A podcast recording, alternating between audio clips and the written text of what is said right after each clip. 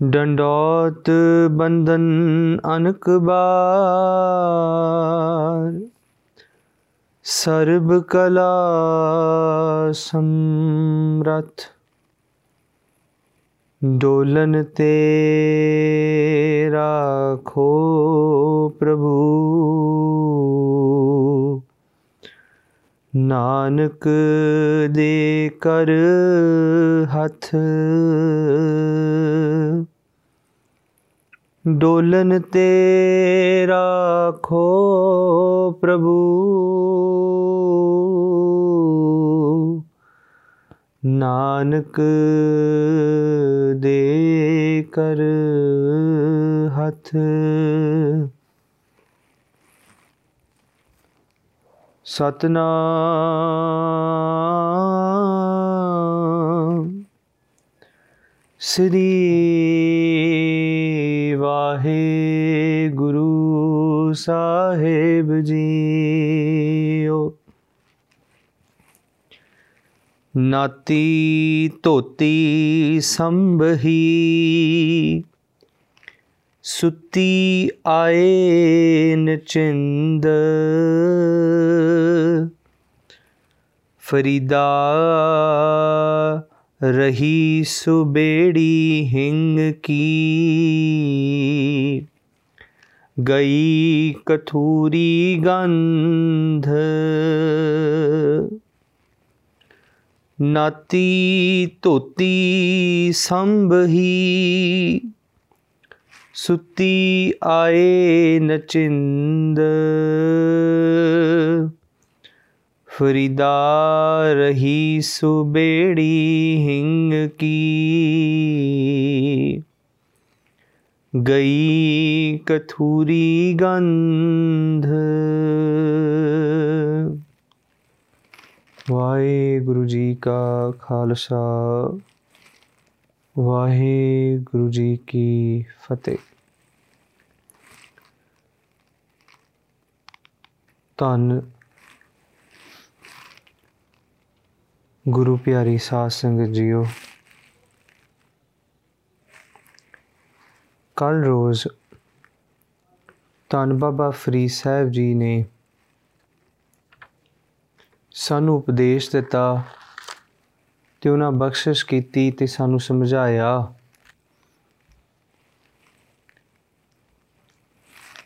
ਕਿ ਜਿਹੜੀ ਜੀਵ ਰੂਪ ਇਸਤਰੀ ਆਪਣੇ ਪਤੀ ਵਾਸਤੇ, ਸਹੁਰੇ ਘਰ ਵਾਸਤੇ ਦਾਜ ਨਾਮ ਦਾ ਇਕੱਠਾ ਨਹੀਂ ਕਰਦੀ। ਉਹ ਜਦੋਂ ਸਹੁਰੇ ਘਰ ਜਾਂਦੀ ਹੈ ਤੇ ਸਹੁਰੇ ਘਰ ਉਸ ਨੂੰ ਥਾਂ ਨਹੀਂ ਮਿਲਦੀ। ਸਾਹੁਰੇ ਢੋਈ ਨਾ ਲਹੈ, ਪਈਐ ਨਾਹੀ ਥਾਓ ਭਾਵ ਕਿ ਪੇਕੇ ਘਰ ਵਿੱਚ ਵੀ ਉਸ ਨੂੰ ਥਾਂ ਨਹੀਂ ਮਿਲਦੀ। ਤੇ ਹੋਰ ਤੇ ਹੋਰ ਉਹਦਾ ਜਿਹੜਾ ਪਿਆਰਾ ਪ੍ਰੀਤਮ ਹੈ, ਉਹ ਉਸ ਦੀ ਬਾਤ ਨਹੀਂ ਪੁੱਛਦਾ, ਫਿਰ ਵਾਤੜੀ ਨਾ ਪੁੱਛਈ, ਧਨ ਸੁਹਾਗਣ ਨਾਓ ਸਤਿਗੁਰੂ ਜੀ ਨੇ ਬਖਸ਼ਿਸ਼ ਕੀਤੀ ਅੱਗੇ। ਮਹਾਰਾਜ ਨੇ ਉਸੇ ਸ਼ਲੋਕ ਦਾ ਵਿਸਤਾਰ ਕੀਤਾ ਤੇ ਸਤਿਗੁਰਾਂ ਨੇ ਆਖਿਆ, ਕਹਿੰਦੇ, ਸਾਹੁਰੇ ਪਈਏ ਕੰਤ ਕੀ? ਕੰਤ ਅਗੰਮ ਅਥਾਹ, ਨਾਨਕ ਸੋ ਸੁਹਾਗਣੀ, ਜੋ ਭਾਵੈ ਬੇਪਰਵਾਹ। ਕਹਿੰਦੇ, ਉਹ ਸੁਹਾਗਣੀ ਹੈ ਜਿਹੜਾ ਉਸ ਬੇਪਰਵਾਹ ਪਰਮਾਤਮਾ ਪਤੀ ਪਰਮੇਸ਼ਰ ਨੂੰ ਭਾ ਜਾਵੇ ਉਹ ਹੀ ਸੁਹਾਗਣ ਹੈ। ਦੂਸਰੇ ਪਾਸੇ ਭਾਵੇਂ ਕੋਈ ਲੱਖ ਕਹੀ ਜਾਵੇ ਕਿ ਮੈਂ ਉਸ ਪਿਆਰੇ ਦੇ ਪ੍ਰੇਮ ਵਿੱਚ ਬੱਝੀ ਹਾਂ, ਉਸ ਦੇ ਨਾਲ ਵਿਆਹੀ ਹਾਂ, ਸੁਹਾਗਣ ਹਾਂ। ਤੇ ਉਹਦਾ ਸੁਹਾਗਪਣ ਉਸ ਦੇ ਪਤੀ ਦੇ ਨਾਲ ਸੋਭਦਾ ਜੇ ਪਤੀ ਪਿਆਰਾ ਨੇੜੇ ਨਹੀਂ, ਤੇ ਉਹ ਸੁਹਾਗਣ ਨਹੀਂ ਹੈ। ਕੱਲ ਰੋਜ਼ ਅਸੀਂ ਇੱਕ ਸ਼ਬਦ ਵਾਚਿਆ ਸੀ ਕੁਝ ਚਿਰ ਪਹਿਲਾਂ ਵੀ ਇਸ ਸ਼ਬਦ ਦੀ ਵਿਚਾਰ ਅਸੀਂ ਕੀਤੀ ਹੈ, ਜਿੱਥੇ ਅਸੀਂ ਕਰਮਾਂ ਦੀ ਗੱਲ ਕੀਤੀ ਸੀ। ਤੇ ਧੰਨ ਕਬੀਰ ਸਾਹਿਬ ਜੀ ਨੇ ਇਹ ਸ਼ਬਦ ਉਚਾਰਨ ਕੀਤਾ ਤੇ ਉਹਨਾਂ ਨੇ ਜ਼ਿਕਰ ਕੀਤਾ। ਕਹਿੰਦੇ, ਇੱਕ ਗੱਲ ਮਨੁੱਖ ਨੂੰ ਚੇਤੇ ਰੱਖਣੀ ਚਾਹੀਦੀ ਹੈ ਕਿ ਕਦੇ ਵੀ ਆਪਣੇ ਕਰਮਾਂ ਕਰਕੇ ਉਹ ਪਰਮਾਤਮਾ ਦੀ ਪ੍ਰਾਪਤੀ ਨਹੀਂ ਕਰ ਸਕਦਾ। ਉਹ ਪਰਮਾਤਮਾ ਦੇ ਨੇੜੇ ਨਹੀਂ ਜਾ ਸਕਦਾ, ਉਹ ਪਰਮਾਤਮਾ ਤੇ ਦਬਾਅ ਨਹੀਂ ਬਣਾ ਸਕਦਾ ਕਿ ਤੂੰ ਮੇਰੀ ਗੱਲ ਸੁਣ। ਇਹ ਉਹਦੀ ਮੌਜ ਹੈ ਜੇ ਉਹ ਚਾਵੇ ਤੇ ਕਿਸੇ ਦੀ ਨਿੱਕੀ ਜੀ ਕੀਤੀ ਅਰਦਾਸ ਵੀ ਪ੍ਰਵਾਨ ਕਰ ਲੈਂਦਾ ਹੈ। ਤੇ ਜੇ ਉਹ ਚਾਵੇ ਤੇ ਕਿਸੇ ਦੀ ਕਈ ਸਾਲਾਂ ਦੀ ਕੀਤੀ ਸੇਵਾ ਨੂੰ ਵੀ ਪ੍ਰਵਾਨ ਨਹੀਂ ਕਰਦਾ। ਇਹ ਉਹਦੀ ਮੌਜ ਹੈ। ਕਬੀਰ ਸਾਹਿਬ ਜ਼ਿਕਰ ਕੀਤਾ, ਉਹ ਕਹਿੰਦੇ, ਕਬੀਰ ਮਹਿਦੀ ਕਰਕੇ ਘਾਲਿਆ ਆਪ ਪਿਸਾਏ ਪਿਸਾਏ। ਉਹਨਾਂ ਕਿਹਾ, ਕਹਿੰਦੇ, ਜਿਸ ਤਰ੍ਹਾਂ ਮਹਿੰਦੀ ਹੈ, ਜਦੋਂ ਮਹਿੰਦੀ ਬਣਦੀ ਹੈ, ਕਹਿੰਦੇ, ਉਸ ਤਰ੍ਹਾਂ ਜੇ ਮਨੁੱਖ ਕੋਈ ਘਾਲਣਾ ਘਾਲੇ, ਆਪਣੇ ਆਪ ਨੂੰ ਪਿਸਾਬ ਸਾ ਕਰਕੇ ਤੈ ਸਹਿ ਬਾਤ ਨਾ ਪੁੱਛੀਆਂ, ਕਬਹੂ ਨਾ ਲਾਈ ਪਾਏ। ਕਹਿੰਦੇ ਉਹਨੂੰ ਵੀ ਉਹ, ਉਹਦੀ ਮੌਜ ਨਾ ਹੋਵੇ ਤੇ ਉਹਦੀ ਵੀ ਉਹ ਬਾਤ ਨਹੀਂ ਪੁੱਛਦਾ। ਪਰ ਸਤਿਗੁਰ ਜੀ, ਇਸੇ ਸ਼ਲੋਕ ਦੀ ਵਿਚਾਰ ਨੂੰ ਅੱਗੇ ਵਿਸਤਾਰ ਇਸ ਦਾ ਕਰਦੇ ਹੈ ਤੇ ਸਤਿਗੁਰੂ ਕਹਿੰਦੇ, ਨਾਨਕ ਮਹਿਦੀ ਕਰਕੇ ਘਾਲਿਆ, ਸੋ ਸੋ ਨਦਰ ਕਰੇ। ਅੱਜ ਜਿਹੜੀ ਵਿਚਾਰ ਧੰਨ ਬਾਬਾ ਫਰੀਦ ਸਾਹਿਬ ਜੀ ਸਾਨੂੰ ਬਖਸ਼ਿਸ਼ ਕਰ ਰਹੇ ਨੇ ਉਹਨਾਂ ਜ਼ਿਕਰ ਕੀਤਾ ਕਹਿੰਦੇ, ਨਾਤੀ ਧੋਤੀ ਸੰਭ ਹੀ, ਸੁੱਤੀ ਆਏ ਨਚਿੰਦ, ਫਰੀਦਾ ਰਹੀ ਸੁਬੇੜੀ ਹਿੰਗ ਕੀ, ਗਈ ਕਥੂਰੀ ਗੰਧ। ਕਹਿੰਦੇ, ਇੱਕ ਜੀਵ ਰੂਪ ਇਸਤਰੀ ਹੈ, ਉਹ ਨਹਾ ਕੇ ਚੰਗੇ ਸੋਹਣੇ ਬਸਰ ਪਾ ਕੇ ਆਪਣੇ ਤਨ ਨੂੰ ਸ਼ਿੰਗਾਰ ਕਰ, ਉਹ ਇਹ ਸੋਚਦੀ ਹੈ ਕਿ ਮੇਰਾ ਪਿਆਰਾ ਤੇ ਬਸ ਆਉਣ ਲੱਗਾ ਹੈ। ਤੇ ਮੇਰਾ ਪਿਆਰਾ ਜਦੋਂ ਆਏਗਾ ਨਾ, ਤੇ ਫਿਰ ਮੈਂ ਉਸ ਨੂੰ ਮਿਲਾਂਗੀ। ਉਹਦੇ ਆਨੰਦ ਰਸ ਨੂੰ ਭੋਗਾਂਗੀ। ਤੇ ਜਦੋਂ ਉਹ ਬੇਪਰਵਾਹੀ ਵਿੱਚ ਇਸ ਨੂੰ ਬੇਪਰਵਾਹੀ ਨਾ ਕਹੀਏ ਇਸ ਨੂੰ ਲਾਪਰਵਾਹੀ ਕਹੀਏ, ਕਿ ਉਹ ਲਾਪਰਵਾਹੀ ਵਿੱਚ ਲਾਪਰਵਾਹ ਹੋ ਕੇ ਸੌ ਜਾਂਦੀ ਹੈ। ਸੁੱਤੀ ਆਈ ਨਿਚਿੰਦ ਨਿਸ਼ਚਿੰਤ ਹੋ ਕਰਕੇ ਉਹ ਸੌ ਜਾਂਦੀ ਹੈ। ਕਿਉਂ? ਕਿਉਂਕਿ ਮੈਨੂੰ ਆਹਟ ਮਿਲ ਗਈ ਕਿ ਉਹ ਮੇਰਾ ਪਤੀ ਘਰ ਆਉਣ ਵਾਲਾ ਹੈ। ਪਰ ਫਰੀਦ ਸਾਹਿਬ ਅੱਗੇ ਕਹਿੰਦੇ ਕਹਿੰਦੇ, ਫਰੀਦਾ ਰਹੀ ਸੁਬੇੜੀ ਹਿੰਗ ਕੀ? ਗਈ ਕਥੂਰੀ ਗੰਧ। ਕਹਿੰਦੀ, ਕਸਤੂਰੀ ਹੈ। ਮਹਾਰਾਜ ਨੇ ਬਾਣੀ ਚ ਉਦਾਹਰਨ ਦਿੱਤਾ ਜੀ। ਜਿਹੜਾ ਹਿਰਨ ਹੈ ਉਸ ਦੀ ਨਾਭੀ ਦੇ ਵਿੱਚ ਕਸਤੂਰੀ ਹੁੰਦੀ ਹੈ। ਸਾਰੀ ਹਿਰਨਾਂ ਦੀ ਨਹੀਂ ਹੁੰਦੀ। ਇੱਕ ਵਿਸ਼ੇਸ਼ ਹਿਰਨ ਦੀ ਸਪੀਸ਼ੀ ਹੈ। ਉਸ ਦੀ ਨਾਭੀ ਦੇ ਵਿੱਚ, ਨੇਵਲ ਦੇ ਵਿੱਚ ਕਸਤੂਰੀ ਹੁੰਦੀ ਹੈ, ਜਿਹੜੀ ਜਿਸ ਵਿੱਚ ਸੁਗੰਧੀ ਹੁੰਦੀ ਹੈ। ਬਹੁਤ ਜ਼ਿਆਦਾ ਉਹਦਾ ਅਰੋਮਾ ਜਿਹੜਾ ਬਹੁਤ ਸੋਹਣਾ, ਵਧੀਆ ਹੁੰਦਾ ਹੈ। ਤੇ ਉਹ ਜਿਹੜੀ ਕਸਤੂਰੀ ਹੈ, ਉਹ ਕਈ ਲੋਕ ਜਿਹੜੇ ਨੇ ਉਸ ਨੂੰ ਇਤਰ ਵਾਸਤੇ ਵਰਤਦੇ ਨੇ। ਉਹ ਮਿਲਦੀ, ਇੰਨੀ ਸ਼ੌਕੀ ਨਹੀਂ ਮਿਲਦੀ, ਪਰ ਉਹ ਬੜੀ ਰੇਅਰੈਸਟ ਆਫ ਦ ਰੇਅਰ ਚੀਜ਼ ਵਿੱਚ ਹੁੰਦੀ, ਕਿਉਂਕਿ ਸਾਰੇ ਹਿਰਨਾਂ 'ਚ ਨਹੀਂ ਹੁੰਦੀ। ਉਹ, ਉਸ ਕਸਤੂਰੀ ਨੂੰ ਹਾਸਲ ਕਰਨ ਵਾਸਤੇ ਉਸ ਮਿਰਗ ਨੂੰ, ਹਿਰਨ ਨੂੰ ਮਾਰ ਦਿੱਤਾ ਜਾਂਦਾ ਹੈ, ਮਾਰ ਕੇ ਉਸ ਦੀ ਨਾਭੀ ਦੇ ਵਿੱਚੋਂ ਕਸਤੂਰੀ ਕੱਢੀ ਜਾਂਦੀ ਹੈ। ਸਮਝਣ ਵਾਲੀ ਗੱਲ ਇਹ ਕਿ ਫਰੀਦ ਸਾਹਿਬ ਕਹਿੰਦੀ ਕਹਿੰਦੀ, ਜਿਹੜੀ ਉਹ ਜੀਵ ਰੂਪ ਇਸਤਰੀ ਨਾਤੀ ਸੀ, ਧੋਤੀ ਸੀ, ਸ਼ਿੰਗਾਰ ਕੀਤਾ ਸੀ ਉਸ ਨੇ ਆਪਣੇ ਤਨ ਤੇ ਇਤਰ ਲਾਇਆ ਸੀ। ਚੰਗਾ ਸੋਹਣਾ ਉਸ ਨੇ ਸੁਭਾਅ ਸੁਗੰਧੀ ਭਰਿਆ ਬਣਾਇਆ। ਤੇ ਕੀ ਹੋਇਆ? ਕਿ ਉਹ ਜਿਹੜੀ ਕਸਤੂਰੀ ਸੀ, ਉਹ ਉਸ ਦੀ ਹਿੰਗ ਬਣ ਗਈ। ਹਿੰਗ ਯੂ نو ਘਰ ਦੇ ਵਿੱਚ ਆਪਾਂ ਹੁਣ ਯੂਜ਼ ਕਰਦੇ ਨਾ ਹਿੰਗ। ਉਸ ਹਿੰਗ ਦੀ ਬੜੀ ਪੰਜੈਂਟ ਸਮੈਲ ਹੁੰਦੀ ਹੈ, ਬੜੀ ਸ਼ਾਰਪ ਸਮੈਲ ਹੁੰਦੀ ਹੈ। ਉਹ ਡੈਫੀਨਿਟਲੀ ਉਹ ਐਰੋਮੈਟਿਕ ਨਹੀਂ ਹੁੰਦੀ, ਚੰਗੀ ਸੁਗੰਧੀ ਵਿੱਚ ਨਹੀਂ ਆਉਂਦੀ। ਬੜੀ ਸਟਰੋਂਗ ਸਮੈਲ ਹੁੰਦੀ ਹੈ ਉਸ ਦੀ ਤੇ ਫਰੀਦ ਸਾਹਿਬ ਜੀ ਜ਼ਿਕਰ ਕਰਦੇ, ਕਹਿੰਦੇ ਜਿਹੜੀ ਕਸਤੂਰੀ ਦੀ ਸੋਹਣੀ, ਮਿੱਠੀ ਸੁਗੰਧ ਸੀ ਉਹ ਮਿੱਠੀ ਸੁਗੰਧ ਜਿਹੜੀ ਉਹ ਹਿੰਗ ਦਾ ਰੂਪ ਲੈ ਲਿਆ ਉਸਨੇ। ਤੇ ਇਹ ਜਿਹੜੇ ਸ਼ਾਬਦਿਕ ਅਰਥ ਫਰੀਦ ਸਾਹਿਬ ਜੀ ਨੇ ਜੀ ਦੇ ਸ਼ਲੋਕ ਦੇ, ਆਓ ਥੋੜਾ ਜਿਹਾ ਅਸੀਂ ਇਸ ਨੂੰ ਵਿਸਤਾਰ ਨਾਲ ਸਮਝਣ ਦਾ ਕੋਸ਼ਿਸ਼ ਕਰੀਏ ਕਿ ਅਸਲ ਦੇ ਵਿੱਚ ਫਰੀਦ ਸਾਹਿਬ ਸਾਨੂੰ ਕੀ ਸਮਝਾ ਰਹੇ ਨੇ। ਆਪਾਂ ਜ਼ਿਕਰ ਕੀਤਾ, ਕਬੀਰ ਸਾਹਿਬ ਜੀ ਨੇ ਕਿਹਾ ਕਿ ਆਪਣੇ ਕਰਮਾਂ ਕਰਕੇ ਕੋਈ ਮਨੁੱਖ ਉਸ ਪਰਮਾਤਮਾ ਤੱਕ ਨਹੀਂ ਪਹੁੰਚ ਸਕਦਾ, ਭਾਵੇਂ ਜਿੰਨਾ ਯਤਨ ਕਰੇ। ਕਬੀਰ ਮਹਿਦੀ ਕਰਕੇ ਘਾਲਿਆ, ਆਪ ਪਿਸਾਏ ਪਿਸਾਏ, ਤੈ ਸਹਿ ਬਾਤ ਨਾ ਪੁੱਛੀਆ, ਕਬਹੂ ਨਾ ਲਾਈ ਪਾਏ। ਤੇ ਸਤਿਗੁਰੂ ਅੱਗੇ ਜ਼ਿਕਰ ਕਰਦੇ, ਸਤਿਗੁਰੂ ਕਹਿੰਦੇ, ਨਾਨਕ ਮਹਿਦੀ ਕਰਕੇ ਰੱਖਿਆ, ਸੋ ਸੋ ਨਦਰ ਕਰੇ। ਕਹਿੰਦੇ, ਉਹ ਜਿਹੜਾ ਪਰਮਾਤਮਾ ਹੈ ਨਾ, ਜਿਸ ਤੇ ਨਦਰ ਕਰਦਾ, ਉਹ ਹੀ ਆਪਣੇ ਆਪ ਨੂੰ ਪਿਸਾ ਕਰਕੇ ਸੇਵਾ ਕਰ ਸਕਦਾ ਹੈ। ਆਪੇ ਪੀਸੈ, ਆਪੇ ਕਸੈ ਆਪੇ ਹੀ ਲਾਇ ਲੈ। ਤੂੰ ਇਹ ਨਾ ਸੋਚ ਕਿ ਤੂੰ ਕੁਝ ਕੀਤਾ। ਤੂੰ ਇਹ ਨਾ ਸੋਚ ਤੇਰੀ ਕਰਮਾਂ ਕਰਕੇ ਤੂੰ ਪਰਮਾਤਮਾ ਦੇ ਨੇੜੇ ਪਹੁੰਚ ਗਈ ਹੈ। ਤੂੰ ਕੀਤਾ ਹੀ ਕੁਛ ਨਹੀਂ। ਕਰਨ ਕਰਾਉਣ ਵਾਲਾ ਤੇ ਉਹ ਪਰਮਾਤਮਾ ਪਤੀ ਆਪ ਹੈ। ਇਹ ਪਰਮ ਪਿਆਲਾ ਖਸਮ ਕਾ ਜੈ ਭਾਵੇ ਤੈ ਦੇ। ਇਹ ਜਿਹੜਾ ਪ੍ਰੇਮ ਦਾ ਪਿਆਲਾ ਹੈ, ਉਹਦੀ ਨਦਰ, ਉਹਦੀ ਬਖਸ਼ਿਸ਼ ਹੈ, ਇਹ ਉਸੇ ਨੂੰ ਦਿੰਦਾ ਹੈ ਜਿਸ ਨੂੰ ਉਹ ਜਿਹੜਾ ਉਸ ਨੂੰ ਭਾ ਜਾਂਦਾ। ਕੱਲ ਅਸੀਂ ਗੱਲ ਕੀਤੀ ਸੀ ਨਾ, ਸਤਿਗੁਰਾਂ ਨੇ ਜ਼ਿਕਰ ਕੀਤਾ ਕਹਿੰਦੇ ਸਾਹੁਰੇ ਪਈਏ ਕੰਤ ਕੀ? ਕੰਤ ਅਗੰਮ ਅਥਾਹ, ਨਾਨਕ ਸੋ ਸੁਹਾਗਣੀ ਜੋ ਜੋ ਭਾਵੈ ਬੇਪਰਵਾਹ। ਜਿਹੜਾ ਉਸ ਬੇਪਰਵਾਹ ਨੂੰ ਭਾ ਗਈ, ਅਸਲ ਦੇ ਵਿੱਚ ਉਹ ਹੀ ਸੁਹਾਗਣ ਹੈ ਤੇ ਸਤਿਗੁਰੂ ਕਹਿੰਦੇ, ਪਰਮ ਪਿਆਲਾ ਖਸਮ ਕਾ ਜੈ ਭਾਵੇ ਤੈ ਦੇ। ਜਿਹੜੀ ਉਸ ਨੂੰ ਭਾ ਜਾਂਦੀ ਹੈ ਉਹੀ ਉਸ ਨੂੰ ਉਸ ਤੇ ਕਿਰਪਾ ਹੁੰਦੀ, ਜਿਹੜੀ ਭਾਂਦੀ ਨਹੀਂ ਉਸ ਨੂੰ ਉਸ ਤੇ ਕਿਰਪਾ ਨਹੀਂ ਹੁੰਦੀ। ਅਸਲ ਦੇ ਵਿੱਚ ਪ੍ਰੋਫੈਸਰ ਪਿਆਰਾ ਸਿੰਘ ਪਦਮ ਦੀ ਇੱਕ ਕਿਤਾਬ ਹੈ, ਪਿਆਰਿਓ। ਉਸ ਕਿਤਾਬ ਦਾ ਨਾਮ ਹੈ ਗੁਰੂ ਘਰ। ਤੇ ਉਸ ਗੁਰੂ ਘਰ ਕਿਤਾਬ ਦੇ ਵਿੱਚ ਉਹਨਾਂ ਨੇ ਇੱਕ ਇੱਕ ਵਿਸ਼ਾ, ਇੱਕ ਸਬਜੈਕਟ ਰੱਖਿਆ, ਉਹਨਾਂ, ਉਸ ਦਾ ਨਾਮ ਹੈ ਨਦਰ। ਤੇ ਉਹ ਕਿਤਾਬ ਜੇ ਆਪ ਜੀ ਪੜਨ ਦੇ ਸ਼ੌਕੀਨ ਹੋ then definitely you should read that book it's a very beautiful amazing book ਤੇ ਪ੍ਰੋਫੈਸਰ ਪਿਆਰਾ ਸਿੰਘ ਪਦਮ ਨੇ ਉਸ ਦੇ ਵਿੱਚ ਕੁਝ ਇਤਿਹਾਸਿਕ ਸਿਧਾਂਤ ਦਿੱਤੇ ਨੇ ਨਦਰ ਉੱਪਰ। ਤੇ ਉਹਨਾਂ ਜ਼ਿਕਰ ਕੀਤਾ ਉਸ ਕਿਤਾਬ ਵਿੱਚ ਕਿ ਜਦੋਂ ਸਤਿਗੁਰੂ ਗੁਰੂ ਨਾਨਕ ਸਾਹਿਬ ਜੀ ਪਾਕ ਪਟਨ ਵਿੱਚ ਗਏ ਤੇ ਪਾਕ ਪਟਨ ਜਿੱਥੇ ਸ਼ੇਖ ਫਰੀਦ ਸਾਹਿਬ ਜੀ ਦੀ ਇਬਾਦਤਗਾਹ ਸੀ, ਜਿੱਥੇ ਸ਼ੇਖ ਫਰੀਦ ਸਾਹਿਬ ਜੀ ਪਹਿਲਾਂ ਰਹਿੰਦੇ ਹੁੰਦੇ ਸੀ, ਤੇ ਉਸ ਵੇਲੇ ਉਹਨਾਂ ਦੇ ਸ਼ਾਗਿਰਦ ਉੱਥੇ ਸਨ ਤੇ ਗੁਰੂ ਨਾਨਕ ਸਾਹਿਬ ਭਾਈ ਮਰਦਾਨੀ ਜੀ ਦੇ ਨਾਲ ਉੱਥੇ ਜਾ ਕਰਕੇ ਨੇੜੇ ਥਾਂ ਤੇ ਬੈਠੇ ਸਨ।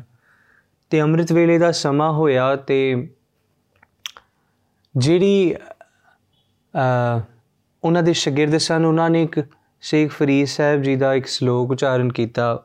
ਉਹਨਾਂ ਨੇ ਗਾਵਿਆ, ਉਹਨਾਂ ਕਿਹਾ, ਕਹਿੰਦੇ, ਪਹਿਲੇ ਪੈਰੇ ਫੁੱਲੜਾ, ਫਲ ਪੀ ਪਛਾਂ ਰਾਤ, ਜੋ ਜਾਗਨ ਲਹਨ ਸੇ ਸਾਈ ਕੰਨੂ ਦਾਤ। ਉਹਨਾਂ ਜ਼ਿਕਰ ਕੀਤਾ, ਕਹਿੰਦੇ, ਕਿ ਪਹਿਲੇ ਪੈਰੇ ਫੁੱਲੜਾ ਕਿ ਸਭ ਤੋਂ ਜਿਹੜਾ ਪਹਿਲਾ ਪੈਰ ਹੈ ਨਾ, ਦਿਨ ਦਾ, ਉਹ ਫੁੱਲ ਹੈ। ਤੇ ਪਿਆਰਿਓ, ਜੇ ਫੁੱਲ ਆਉਣਗੇ, ਤਾਂ ਹੀ ਫਲ ਆਉਣਗੇ। ਹੈ ਨਾ? ਆਪਾਂ ਕਹਿੰਦੇ ਆਪਾਂ ਅੰਮ੍ਰਿਤ ਵੇਲੇ ਨਹੀਂ ਉੱਠ ਸਕਦੇ। ਅਸਲ ਦੇ ਵਿੱਚ ਸਤਿਗੁਰੂ ਕਹਿੰਦੇ ਕਿ ਅੰਮ੍ਰਿਤ ਵੇਲਾ ਫਲ ਹੈ। ਤੈਨੂੰ ਜੀਵਨ ਦੇ ਵਿੱਚ ਫਲ ਪਾਉਣ ਵਾਸਤੇ ਪਹਿਲੇ ਬੀਜ ਬੋਣਾ ਪਵੇਗਾ। ਉਸ ਬੀਜ ਨੂੰ ਪਾਣੀ ਦੇਣਾ ਪਵੇਗਾ। ਜਦੋਂ ਪਾਣੀ ਦੇਵੇਂਗਾ, ਤੇ ਹੌਲੀ-ਹੌਲੀ ਉਹ ਵੱਡਾ ਹੋਵੇਗਾ, ਉਸ ਵਿੱਚ ਫਲ, ਫੁੱਲ ਆਉਣਗੇ। ਤੇ ਜਦੋਂ ਫੁੱਲ ਆਉਣਗੇ, ਫੁੱਲਾਂ ਤੋਂ ਫਲ ਬਣਨੇ। ਤੇ ਜੇ ਫੁੱਲ ਹੀ ਨਹੀਂ, ਬੀਜ ਹੀ ਨਹੀਂ, ਪਾਣੀ ਨਹੀਂ, ਤੇ ਫਿਰ ਫਲ ਕਿੱਥੋਂ ਪੈਦਾ ਹੋਣਗੇ? ਮਹਾਰਾਜ ਨੇ ਬਾਣੀ 'ਚ ਇੱਕ ਥਾਂ ਜ਼ਿਕਰ ਕੀਤਾ, ਮਹਾਰਾਜ ਕਹਿੰਦੇ, ਸਤੋਂ ਪੈਰੀ ਸਤੈ ਪੈਰੀ ਸਤ ਭਲਾ। ਬਹੀਏ ਪੜੀਆਂ ਪਾਸ, ਉੱਥੇ ਪਾਪ ਪੁੰਨ ਵਿਚਾਰੀਏ ਕੂੜੇ ਕਟੇ ਰਸ। ਮਨ ਕਹਿੰਦੇ 8 ਪੈਰ ਨੇ, ਦਿਨ ਤੇ ਰਾਤ 4 ਪਹਿਰ ਦਿਨ 4 ਪਹਿਰ ਰਾਤ ਨੇ। ਤਕਰੀਬਨ 3 ਘੰਟਿਆਂ ਦਾ ਇੱਕ ਪੈਰ ਲਾ ਲਓ। ਤੇ 3 ਘੰਟਿਆਂ ਦਾ ਇੱਕ ਪੈਰ ਹੈ। ਵਾਹਿਗੁਰੂ ਜੀ। ਤੇ 3 ਘੰਟਿਆਂ ਦਾ ਇੱਕ ਪੈਰ ਹੈ। ਤੇ ਉਸ ਤਿੰਨ ਪੈਰ ਦੇ ਵਿੱਚ ਚਾਰ ਪਹਿਰ ਦਿਨ, ਚਾਰ ਪਹਿਰ ਰਾਤ ਹੈ। ਤੇ ਸਤਿਗੁਰੂ ਕਹਿੰਦੀ, ਸਤੋਂ ਪੈਰੀ ਸਤ ਭਲਾ। ਤੂੰ ਸੱਤ ਪੈਰਾਂ ਦੇ ਵਿੱਚ ਕੀ ਕਰਦਾ ਇਹ ਪਹਿਲਾਂ ਬਾਅਦ ਅਠਵਾਂ ਪੈਰ ਜਿਹੜਾ ਅੰਮ੍ਰਿਤ ਵੇਲੇ ਦਾ ਤੈਨੂੰ ਤਾਂ ਤੇਰੀ ਝੋਲੀ 'ਚ ਪਵੇਗਾ। ਬਹੀਏ ਪੜਿਆ ਪਾਸ, ਤੂੰ ਬੈਠ ਕਰਕੇ ਗੁਰੂ ਕੇ ਪਿਆਰਿਆਂ ਦੀ ਸੰਗਤ ਕਰ। ਉੱਥੇ ਬੈਠ ਕੇ ਕੀ ਕਰ? ਗੱਲਾਂ ਨਾ ਮਾਰ। ਉੱਥੇ ਪਾਪ ਪੁੰਨ ਵਿਚਾਰੀਏ। ਤੂੰ ਆਪਣੇ ਕਰਮਾਂ ਨੂੰ ਵਾਚ, ਤੂੰ ਜੀਵਨ 'ਚ ਕੀ ਸਤ ਕਮਾਇਆ ਤੇ ਕੀ ਕੂੜ ਕਮਾਇਆ? ਉੱਥੇ ਪਾਪ ਪੁੰਨ ਵਿਚਾਰੀਏ, ਕੂੜੇ ਘਟੇ ਰਾਸ। ਤੇ ਤੇਰੇ ਕਰਮਾਂ ਦਾ ਨਿਬੇੜਾ ਜਿਸ ਵੇਲੇ ਹੋਵੇਗਾ ਤੇ ਤੈਨੂੰ ਸਮਝ ਆਵੇਗਾ। ਸੋ, ਸਮਝਣ ਵਾਲੀ ਗੱਲ ਸਾਡੇ ਵਾਸਤੇ ਕਿ ਉਥੇ ਸ਼ੇਖ ਫਰੀਦ ਸਾਹਿਬ ਜੀ ਦੇ ਜਿਹੜੇ ਸ਼ਾਗਿਰਦ ਸਨ, ਉਹਨਾਂ ਨੇ ਸ਼ੇਖ ਫਰੀਦ ਸਾਹਿਬ ਜੀ ਦਾ ਸ਼ਲੋਕ ਉਚਾਰਿਆ, ਉਹਨਾਂ ਕਿਹਾ, ਪਹਿਲੇ ਪੈਰੇ ਫੁੱਲੜਾ ਫਲ ਭੀ ਪਛਾ ਰਾਤ, ਜੋ ਜਾਗਨ ਲਹਨ ਸੇ ਸਾਈ ਕਨੋ ਦਾਤ। ਕਹਿੰਦੇ ਜਿਹੜੇ ਜਾਗਦੇ ਨੇ ਉਹਨਾਂ ਨੂੰ ਹੀ ਪਰਮਾਤਮਾ ਦੀ ਦਾਤ ਮਿਲਦੀ ਹੈ। ਦੇਖੋ, ਸਮਝਣ ਵਾਲੀ ਗੱਲ ਹੈ, ਉਹਨਾਂ ਨੇ ਜੋ ਜ਼ਿਕਰ ਕੀਤਾ, ਉਹ ਗੱਲ ਇਹ ਸੀ ਕਿ ਜਿਹੜੇ ਜਾਗਦੇ ਨੇ, ਉਹਨਾਂ ਨੂੰ ਪਰਮਾਤਮਾ ਦੀ ਦਾਤ ਮਿਲਦੀ ਹੈ, ਪਰ ਸਤਿਗੁਰੂ ਗੁਰੂ ਨਾਨਕ ਸਾਹਿਬ ਜੀ ਨੇ ਉਸੇ ਗੱਲ ਦਾ ਵਿਸਤਾਰ ਕੀਤਾ ਤੇ ਉਹਨਾਂ ਕਿਹਾ, ਕਹਿੰਦੇ, ਬਿਨਾ ਸੱਦਿਆਂ ਤੋਂ ਕੋਈ ਜਾਗ ਵੀ ਨਹੀਂ ਸਕਦਾ। ਬਿਨਾ ਪਰਮਾਤਮਾ ਦੇ ਹੁਕਮ ਤੋਂ ਕੋਈ ਅੰਮ੍ਰਿਤ ਵੇਲੇ ਉੱਠ ਵੀ ਨਹੀਂ ਸਕਦਾ। ਤੇ ਜਿਹੜਾ ਕੋਈ ਅੰਮ੍ਰਿਤ ਵੇਲੇ ਬਿਨਾ ਸੱਦਿਆਂ ਤੋਂ ਉੱਠ ਹੀ ਨਹੀਂ ਸਕਦਾ, ਉਹ ਜਪ ਕਿਵੇਂ ਲਵੇਗਾ? ਸਤਿਗੁਰਾਂ ਨੇ ਜ਼ਿਕਰ ਕੀਤਾ, ਦਾਤੀ ਸਾਹਿਬ ਸੰਧੀਆਂ, ਕਿਆ ਚੱਲੇ ਤਿਸ ਨਾਲ? ਇੱਕ ਜਾਗੰਦੇ ਨਾਲ ਹਨ, ਇੱਕ ਸੁੱਤਿਆਂ ਦੇ ਉਠਾ ਕਹਿੰਦੀ, ਪਰਮਾਤਮਾ ਦੀ ਬਿਦ ਹੈ, ਕਈਆਂ ਨੂੰ ਤੇ ਉਹ ਜਾਗਦਿਆਂ ਨੂੰ ਸਾਰੀ ਰਾਤ ਜਿਹੜੇ ਜਾਗਦੇ ਨੇ, ਸਾਰੀ ਰਾਤ ਜਾਗਣ ਵਾਲੇ ਵੀ ਉਸ ਨੂੰ ਪ੍ਰਵਾਨ ਨਹੀਂ, ਤੇ ਕਈਆਂ ਨੂੰ ਇੰਨਾ ਪ੍ਰੇਮ ਕਰਦਾ ਹੈ ਕਿ ਸੁੱਤਿਆਂ ਹੋਇਆਂ ਨੂੰ ਵੀ ਉਠਾ ਕਰਕੇ ਕਹਿੰਦਾ ਬੰਦਗੀ ਕਰ।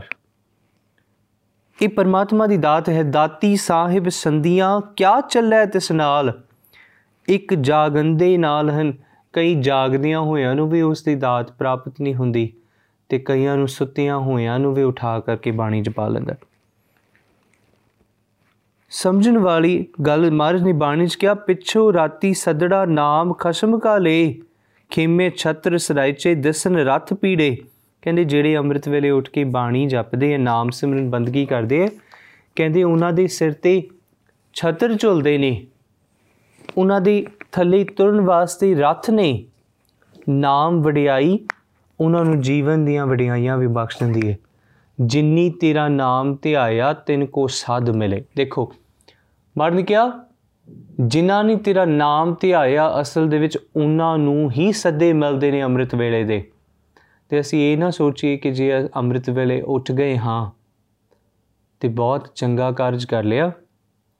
ਅੰਮ੍ਰਿਤ ਵੇਲੇ ਉੱਠ ਕੇ ਕੀਤਾ ਕਿ ਇਹ? ਉਸ ਤੋਂ ਵੱਡੀ ਗੱਲ ਹੈ। ਕਈ ਵਾਰੀ ਇਹ ਵੀ ਹੁੰਦਾ ਹੈ ਕਿ ਅੰਮ੍ਰਿਤ ਵੇਲੇ ਉੱਠ ਕੇ ਪੌਣਾ ਪੌਣਾ ਘੰਟਾ ਇਸ਼ਨਾਨ ਵਿੱਚ ਲਾ ਦੇਣਾ ਤੇ ਸਮਾਂ ਤੇ ਸਾਰਾ ਲੰਘ ਗਿਆ। ਸਾਡੀ ਵਾਸਤੇ ਸਮਝਣ ਯੋਗ ਗੱਲ ਕੀ ਹੈ ਸਰੀਰ ਨੂੰ ਜਿੰਨਾ ਨਿਖਾਰਾਂਗੇ, ਇਸ ਨੇ ਨਿਖਰ ਕੇ ਕੁਝ ਹੋਰ ਬਣ ਨਹੀਂ ਜਾਣਾ। ਇਸ ਰੂਹ ਨੂੰ ਜਿੰਗਾ ਜਿੰਨਾ ਸ਼ਿੰਗਾਰਾਂਗੇ, ਇਸ ਵਿੱਚੋਂ ਪਰਮਾਤਮਾ ਦੇ ਦੀਦਾਰ ਹੋ ਜਾਣਗੇ। ਦੋਨਾਂ 'ਚ ਫ਼ਰਕ ਹੈ। ਸਤਿਗੁਰੂ ਕਹਿੰਦੀ, ਜਿੰਨੀ ਤੇਰਾ ਨਾਮ ਧਿਆਇਆ, ਤਿੰਨ ਕੋ ਸਦ ਮਿਲੇ। ਜਿਨ੍ਹਾਂ ਨੇ ਸੱਤ ਪੈਰਾਂ ਦੇ ਵਿੱਚ ਉਸ ਦੀ ਬੰਦਗੀ ਕੀਤੀ, ਅਠੋ ਪੈਰ ਦੀ ਸਦੜੇ ਉਹਨਾਂ ਨੂੰ ਮਿਲੇ। ਤੇ ਉਹ ਜਿਹੜਾ ਪਿਆਰਾ ਪਰਮਾਤਮਾ ਹੈ ਨਾ, ਸਤਿਗੁਰੂ ਨੇ ਕਿਹਾ, ਕਹਿੰਦੇ, ਕਈ ਵਾਰੀ ਜਦੋਂ ਕਿਸੇ ਹੋਰ ਦੀ ਝੋਲੀ 'ਚ ਦਾਤ ਪੈਂਦੀ ਹੈ ਨਾ, ਤੇ ਕਈ ਵਾਰੀ ਮਨੁੱਖ ਜਿਹੜਾ ਬਹੁਤ ਚਿੜਦਾ ਹੈ, ਕਹਿੰਦੇ ਉਸ ਨੂੰ ਇਨੀ, ਉਸ ਤੇ ਇਨੀ ਕਿਰਪਾ ਕਿਵੇਂ? ਮੈਨੂੰ ਮਾਫ ਕਰਿਓ, ਜੇ ਕਿਸੇ ਨੂੰ ਦਾਤ ਮਿਲੇ ਤਾਂ ਅਸੀਂ ਸੜੀਏ ਨਾ। ਕਿਉਂਕਿ ਜਿਹੜਾ ਪਰਮਾਤਮਾ ਦਾਤ ਦੇਣ ਵਾਲਾ ਹੈ ਨਾ, ਕਿਉਂਕਿ ਪਰਮਾਤਮਾ ਹੀ ਦਾਤ ਦੇਣ ਵਾਲਾ, ਹੋਰ ਕੋਈ ਦੇਣ ਵਾਲਾ ਹੈ ਨਹੀਂ। ਕਿਸੇ ਦੇ ਕਰਮਾਂ ਕਰਕੇ ਕਿਸੇ ਨੂੰ ਦਾਤ ਨਹੀਂ ਮਿਲਦੀ, ਉਹਦੀ ਕਿਰਪਾ ਕਰਕੇ ਦਾਤ ਮਿਲਦੀ ਹੈ। ਤੇ ਜੇ ਪਰਮਾਤਮਾ ਦੀ ਦਾਤ ਤੇ ਸ਼ੱਕ ਕਰਦੇ ਆ ਤੇ ਮੈਨੂੰ ਮਾਫ ਕਰਿਓ ਪਿਆਰਿਓ, ਸਾਡਾ ਭਲਾ ਵੀ ਨਹੀਂ ਕਦੇ ਹੋ ਸਕਦਾ। ਸਤਿਗੁਰਾਂ ਨੇ ਕਿਹਾ, ਜੇਵੜ ਆਪ, ਤੇਵੜ ਤੇਰੀ ਦਾਤ। ਕਿ ਜਿੰਨਾ ਕੋ ਆਪ ਉਨੀ ਕੋ ਉਹਦੀ ਦਾਤ ਹੈ। ਜਿਨ ਦਿਨ ਕਰਕੇ ਕੀਤੀ ਰਾਤ, ਜਿਨੇ ਦਿਨ ਬਣਾਇਆ, ਫਿਰ ਰਾਤ ਬਣਾਈ। ਇਹ ਸਭ ਉਹਦੀਆਂ ਦਾਤਾਂ ਵਿੱਚੋਂ ਹੈ। ਪਰ ਸਮਝਣਾ ਸਾਡੇ ਵਾਸਤੇ ਕਿ ਫਰੀਦ ਸਾਹਿਬ ਕਹਿੰਦੀ, ਨਾਤੀ ਧੋਤੀ ਸੰਭ ਹੀ ਸੁੱਤੀ ਆਏ ਨਚਿੰਦ। ਕਿ ਤਿਆਰ ਬਰ ਤਿਆਰ ਹੋ ਕਰ ਕੇ ਜਿਹੜੀ ਜੀਵ ਰੂਪ ਇਸਤਰੀ ਸੀ ਉਡੀਕਦੀ ਸੀ ਕਿ ਮੇਰਾ ਪਿਆਰਾ ਪ੍ਰੀਤਮ ਆਵੇਗਾ। ਪਰ ਉਸ ਦੀ ਆਸ ਦੇ ਵਿੱਚ ਸੂਖਸ਼ਮ ਹੰਕਾਰ ਨੇ ਇਸ ਨੂੰ ਜਕੜ ਲਿਆ ਤੇ ਉਸ ਨੇ ਇਹ ਸੋਚ ਲਿਆ ਕਿ ਮੇਰੇ ਕਰਮਾਂ ਦੀ ਖਾਤਰ ਉਹ ਪਿਆਰਾ ਆਵੇਗਾ ਹੀ ਆਵੇਗਾ। ਕਰਮਾਂ ਖਾਤਰ? ਪਰ ਇਹ ਨਹੀਂ ਉਹਨੇ ਸੋਚਿਆ ਕਿ ਨਹੀਂ, ਕਰਮਾਂ ਖਾਤਰ ਨਹੀਂ, ਉਹਦੀ ਕਿਰਪਾ ਖਾਤਰ ਮਿਲਦਾ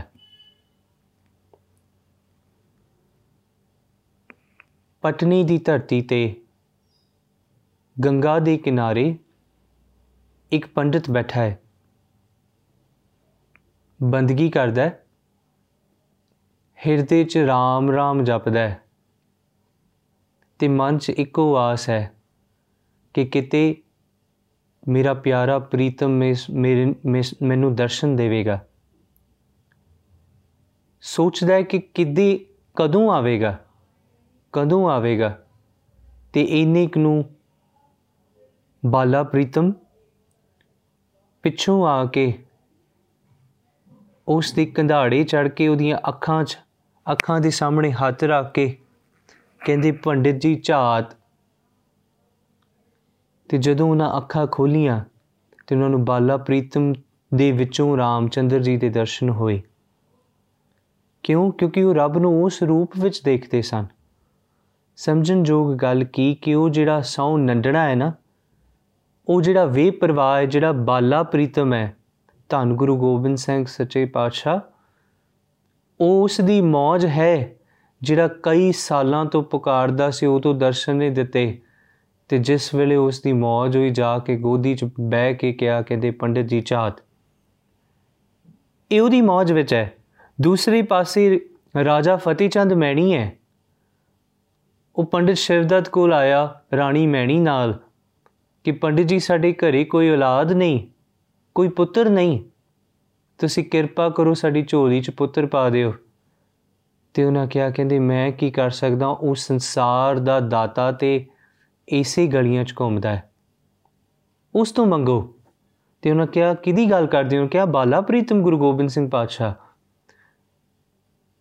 ਤੇ ਰਾਜਾ ਫਤਿਹ ਚੰਦ ਮੈਣੀ ਨੇ ਕਿਹਾ, ਕਹਿੰਦੇ, ਪੰਡਿਤ ਜੀ, ਤੁਸੀਂ ਚੱਲੋ ਨਾਲ, ਅਸੀਂ ਹੁਣੇ ਉਹਨਾਂ ਕੋਲ ਜਾਂਦੇ ਆਂ ਤੇ ਪੰਡਿਤ ਸ਼ਿਵਦਾਤ ਨੇ ਕਿਹਾ, ਕਹਿੰਦਾ ਨਹੀਂ, ਉਹ ਸਕੂਲ ਜਾਇਆ ਨਹੀਂ ਜਾਂਦਾ। ਉਹ ਅਗੰਮ ਅਥਾਉ ਹੈ, ਆਪਾਂ ਕੱਲ ਵਿਚਾਰਿਆ ਨਾ। ਕਿ ਉਹ ਜਿਹੜਾ ਪਿਆਰਾ ਹੈ, ਉਹ ਅਗੰਮ ਤੇ ਅਥਾਉ ਹੈ, ਉਸ ਤੱਕ ਪਹੁੰਚਿਆ ਨਹੀਂ ਜਾ ਸਕਦਾ। ਸਾਹਰੇ ਪਈਏ ਕੰਤ ਕੀ? ਕੰਤ ਅਗੰਮ ਅਥਾਉ ਉਸ ਤੱਕ ਪਹੁੰਚਿਆ ਨਹੀਂ ਜਾ ਸਕਦਾ। ਉਹ ਆਪ ਆਉਂਦਾ ਕਿਉਂ? ਕਿਉਂਕਿ ਉਹ ਵੇ ਪ੍ਰਵਾਹ ਕਿਸੇ ਦੇ ਅਧੀਨ ਨਹੀਂ। ਉਹ ਨੰਡੜਾ ਹੈ, ਭੋਲਾ ਹੈ, ਉਹਦਾ ਬਾਲ ਸੁਭਾਅ ਹੈ। ਜਿਸ ਤਰ੍ਹਾਂ ਇੱਕ ਬੱਚਾ ਉਹ ਕਿਸੇ ਦੇ ਵਸ ਵਿੱਚ ਨਹੀਂ ਹੁੰਦਾ, ਆਪਣੀ ਮौज ਵਿੱਚ ਹੁੰਦਾ। ਤੇ ਉਹਨਾਂ ਕਿਹਾ, ਕਹਿੰਦੀ ਫਤੀ ਚੰਦ ਜੀ, ਤੁਸੀਂ ਘਰ ਬੈਠ ਕੇ ਉਸ ਬਾਲਾ ਪ੍ਰੀਤਮ ਨੂੰ ਪੁਕਾਰੋ, ਮੈਨੂੰ ਭਰੋਸਾ ਹੈ ਜਿਸ ਤਰ੍ਹਾਂ ਮੇਰੇ ਭਾਗ ਖੋਲੇ ਤੁਹਾਡੇ ਵੀ ਭਾਗ ਖੋਲੇਗਾ ਰਾਣੀ ਮੈਣੀ ਆਪਣੇ ਘਰ ਵਿੱਚ ਹੈ ਤੇ ਘਰ ਵਿੱਚ ਰੋਜ਼ ਬਾਲਾ ਪ੍ਰੀਤਮ ਨੂੰ ਬੁਲਾਉਂਦੀ ਹੈ, ਸਤਿਗੁਰੂ, ਤੁਸੀਂ ਆ ਕੇ ਦਰਸ਼ਨ ਦਿਓ, ਪੁੱਤਰ ਦੀ ਦਾਤ ਦਿਓ। ਤੇ ਸਤਿਗੁਰੂ ਗੁਰੂ ਗੋਬਿੰਦ ਸਿੰਘ ਪਾਤਸ਼ਾਹ ਜੀ ਖਿੱਦੂ ਖੁੰਡੀ ਖੇਡਦੇ ਐ ਤੇ ਖੇਡਦੇ ਆ ਖੇਡਦੇ ਆ ਜਿਹੜਾ ਖਿੱਦੂ ਹੈ, ਬਾਲ ਜਿਹੜੀ ਹੈ ਉਹ ਉਹਨਾਂ ਦੇ ਰਾਣੀ ਮੈਣੀ ਦੇ ਘਰ ਵਿੱਚ ਜਾਂਦੀ ਹੈ। ਤੇ ਸਤਿਗੁਰੂ ਉਸੇ ਬਹਾਨੇ ਰਾਣੀ ਮੈਣੀ ਨੂੰ ਜਾ ਕੇ ਮਿਲਦੇ ਆ।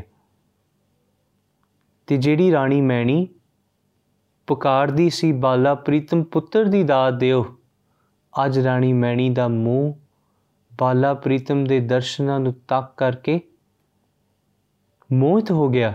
ਮੰਗਣ ਦੀ ਜਾਂਚ ਭੁੱਲ ਗਈ। ਮੰਗਾ ਕੀ ਕੀ ਮੰਗਾ? ਹੁਣ ਸਭ ਕੁਝ ਤੇ ਮਿਲ ਗਿਆ। ਜਿੱਦਾਂ ਤੋਂ ਰਾਣੀ ਮੈਣੀ ਨੇ ਦੀਦਾਰ ਕੀਤੀ ਨਾ ਬਾਲਾ ਪ੍ਰੀਤਮ ਦੇ, ਤੇ ਕੁਝ ਨਾ ਬੋਲ ਸਕੀ ਤੇ ਨਾਲ ਖੜੀ ਉਹਦੀ ਦਾਸੀ ਸੀ, ਉਸਨੇ ਕਿਹਾ ਕਿ ਬਾਲਾ ਪ੍ਰੀਤਮ ਰਾਣੀ ਤਾਂ ਰੋਂਦੀ ਏ ਕਿ ਇਹਨੂੰ ਪੁੱਤਰ ਦੀ ਦਾਤ ਨਹੀਂ। ਪੁੱਤਰ ਦੇ ਬਖਸ਼ੋ। ਤੇ ਸਤਿਗੁਰੂ ਬਾਲਾ ਪ੍ਰੀਤਮ ਗੁਰੂ ਗੋਬਿੰਦ ਸਿੰਘ ਪਾਤਸ਼ਾਹ ਨੇ ਰਾਣੀ ਮੈਣੀ ਨੂੰ ਕਿਹਾ ਕਿ ਅੱਜ ਤੋਂ ਬਾਅਦ ਤੂੰ ਮੇਰੀ ਮਾਂ ਤੇ ਮੈਂ ਤੇਰਾ ਪੁੱਤਰ। ਰਾਣੀ ਮੈਣੀ ਨੇ ਕੁਝ ਨਹੀਂ ਕਿਹਾ, ਸਿਰਫ ਇੱਕੋ ਗੱਲ ਕਹੀ, ਕਹਿੰਦੇ, ਸਤਿਗੁਰੂ, ਮਾਂ ਦੋ ਤੇ ਪੁੱਤਰ ਇੱਕ ਕਿਵੇਂ ਹੋ ਸਕਦਾ ਹੈ? ਮਾਂ ਪੁੱਤ ਇੱਕੋ ਹੁੰਦੇ ਨੇ। ਕਹਿੰਦੀ, ਮਾਂ ਦੋ ਤੇ ਪੁੱਤਰ ਇੱਕ ਕਿਵੇਂ ਹੋ ਸਕਦਾ ਹੈ?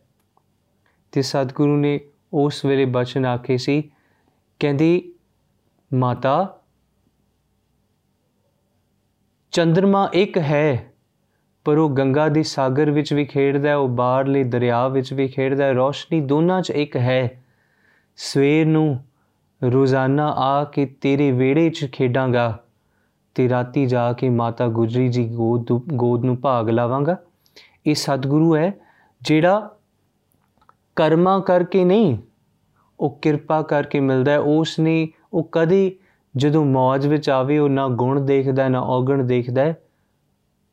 ਉਸ ਦੀ ਮੌਜ ਵਿੱਚ ਕਈਆਂ ਦੇ ਦੁੱਖ ਜਿਹੜੇ ਕੱਟੇ ਜਾਂਦੇ ਨੇ, ਕਈਆਂ ਦੇ ਰੋਗ ਕੱਟੇ ਜਾਂਦੇ ਨੇ, ਕਈਆਂ ਦੇ ਔਗਣ ਧੋਤੇ ਜਾਂਦੇ ਨੇ, ਇਹ ਉਸ ਦੀ ਮੌਜ ਹੈ। ਜਿਸ ਦਿਨ ਬਾਲਾ ਪ੍ਰੀਤਮ ਮੌਜ ਵਿੱਚ ਆਉਣਗੇ ਤੇ ਉਹ ਨੱਡੜਾ ਪਿਆਰਾ ਬੇਪਰਵਾਹ ਹੋਇਆ ਕਿਸੇ ਦੇ ਘਰ ਵੀ ਜਾ ਸਕਦਾ ਸੋ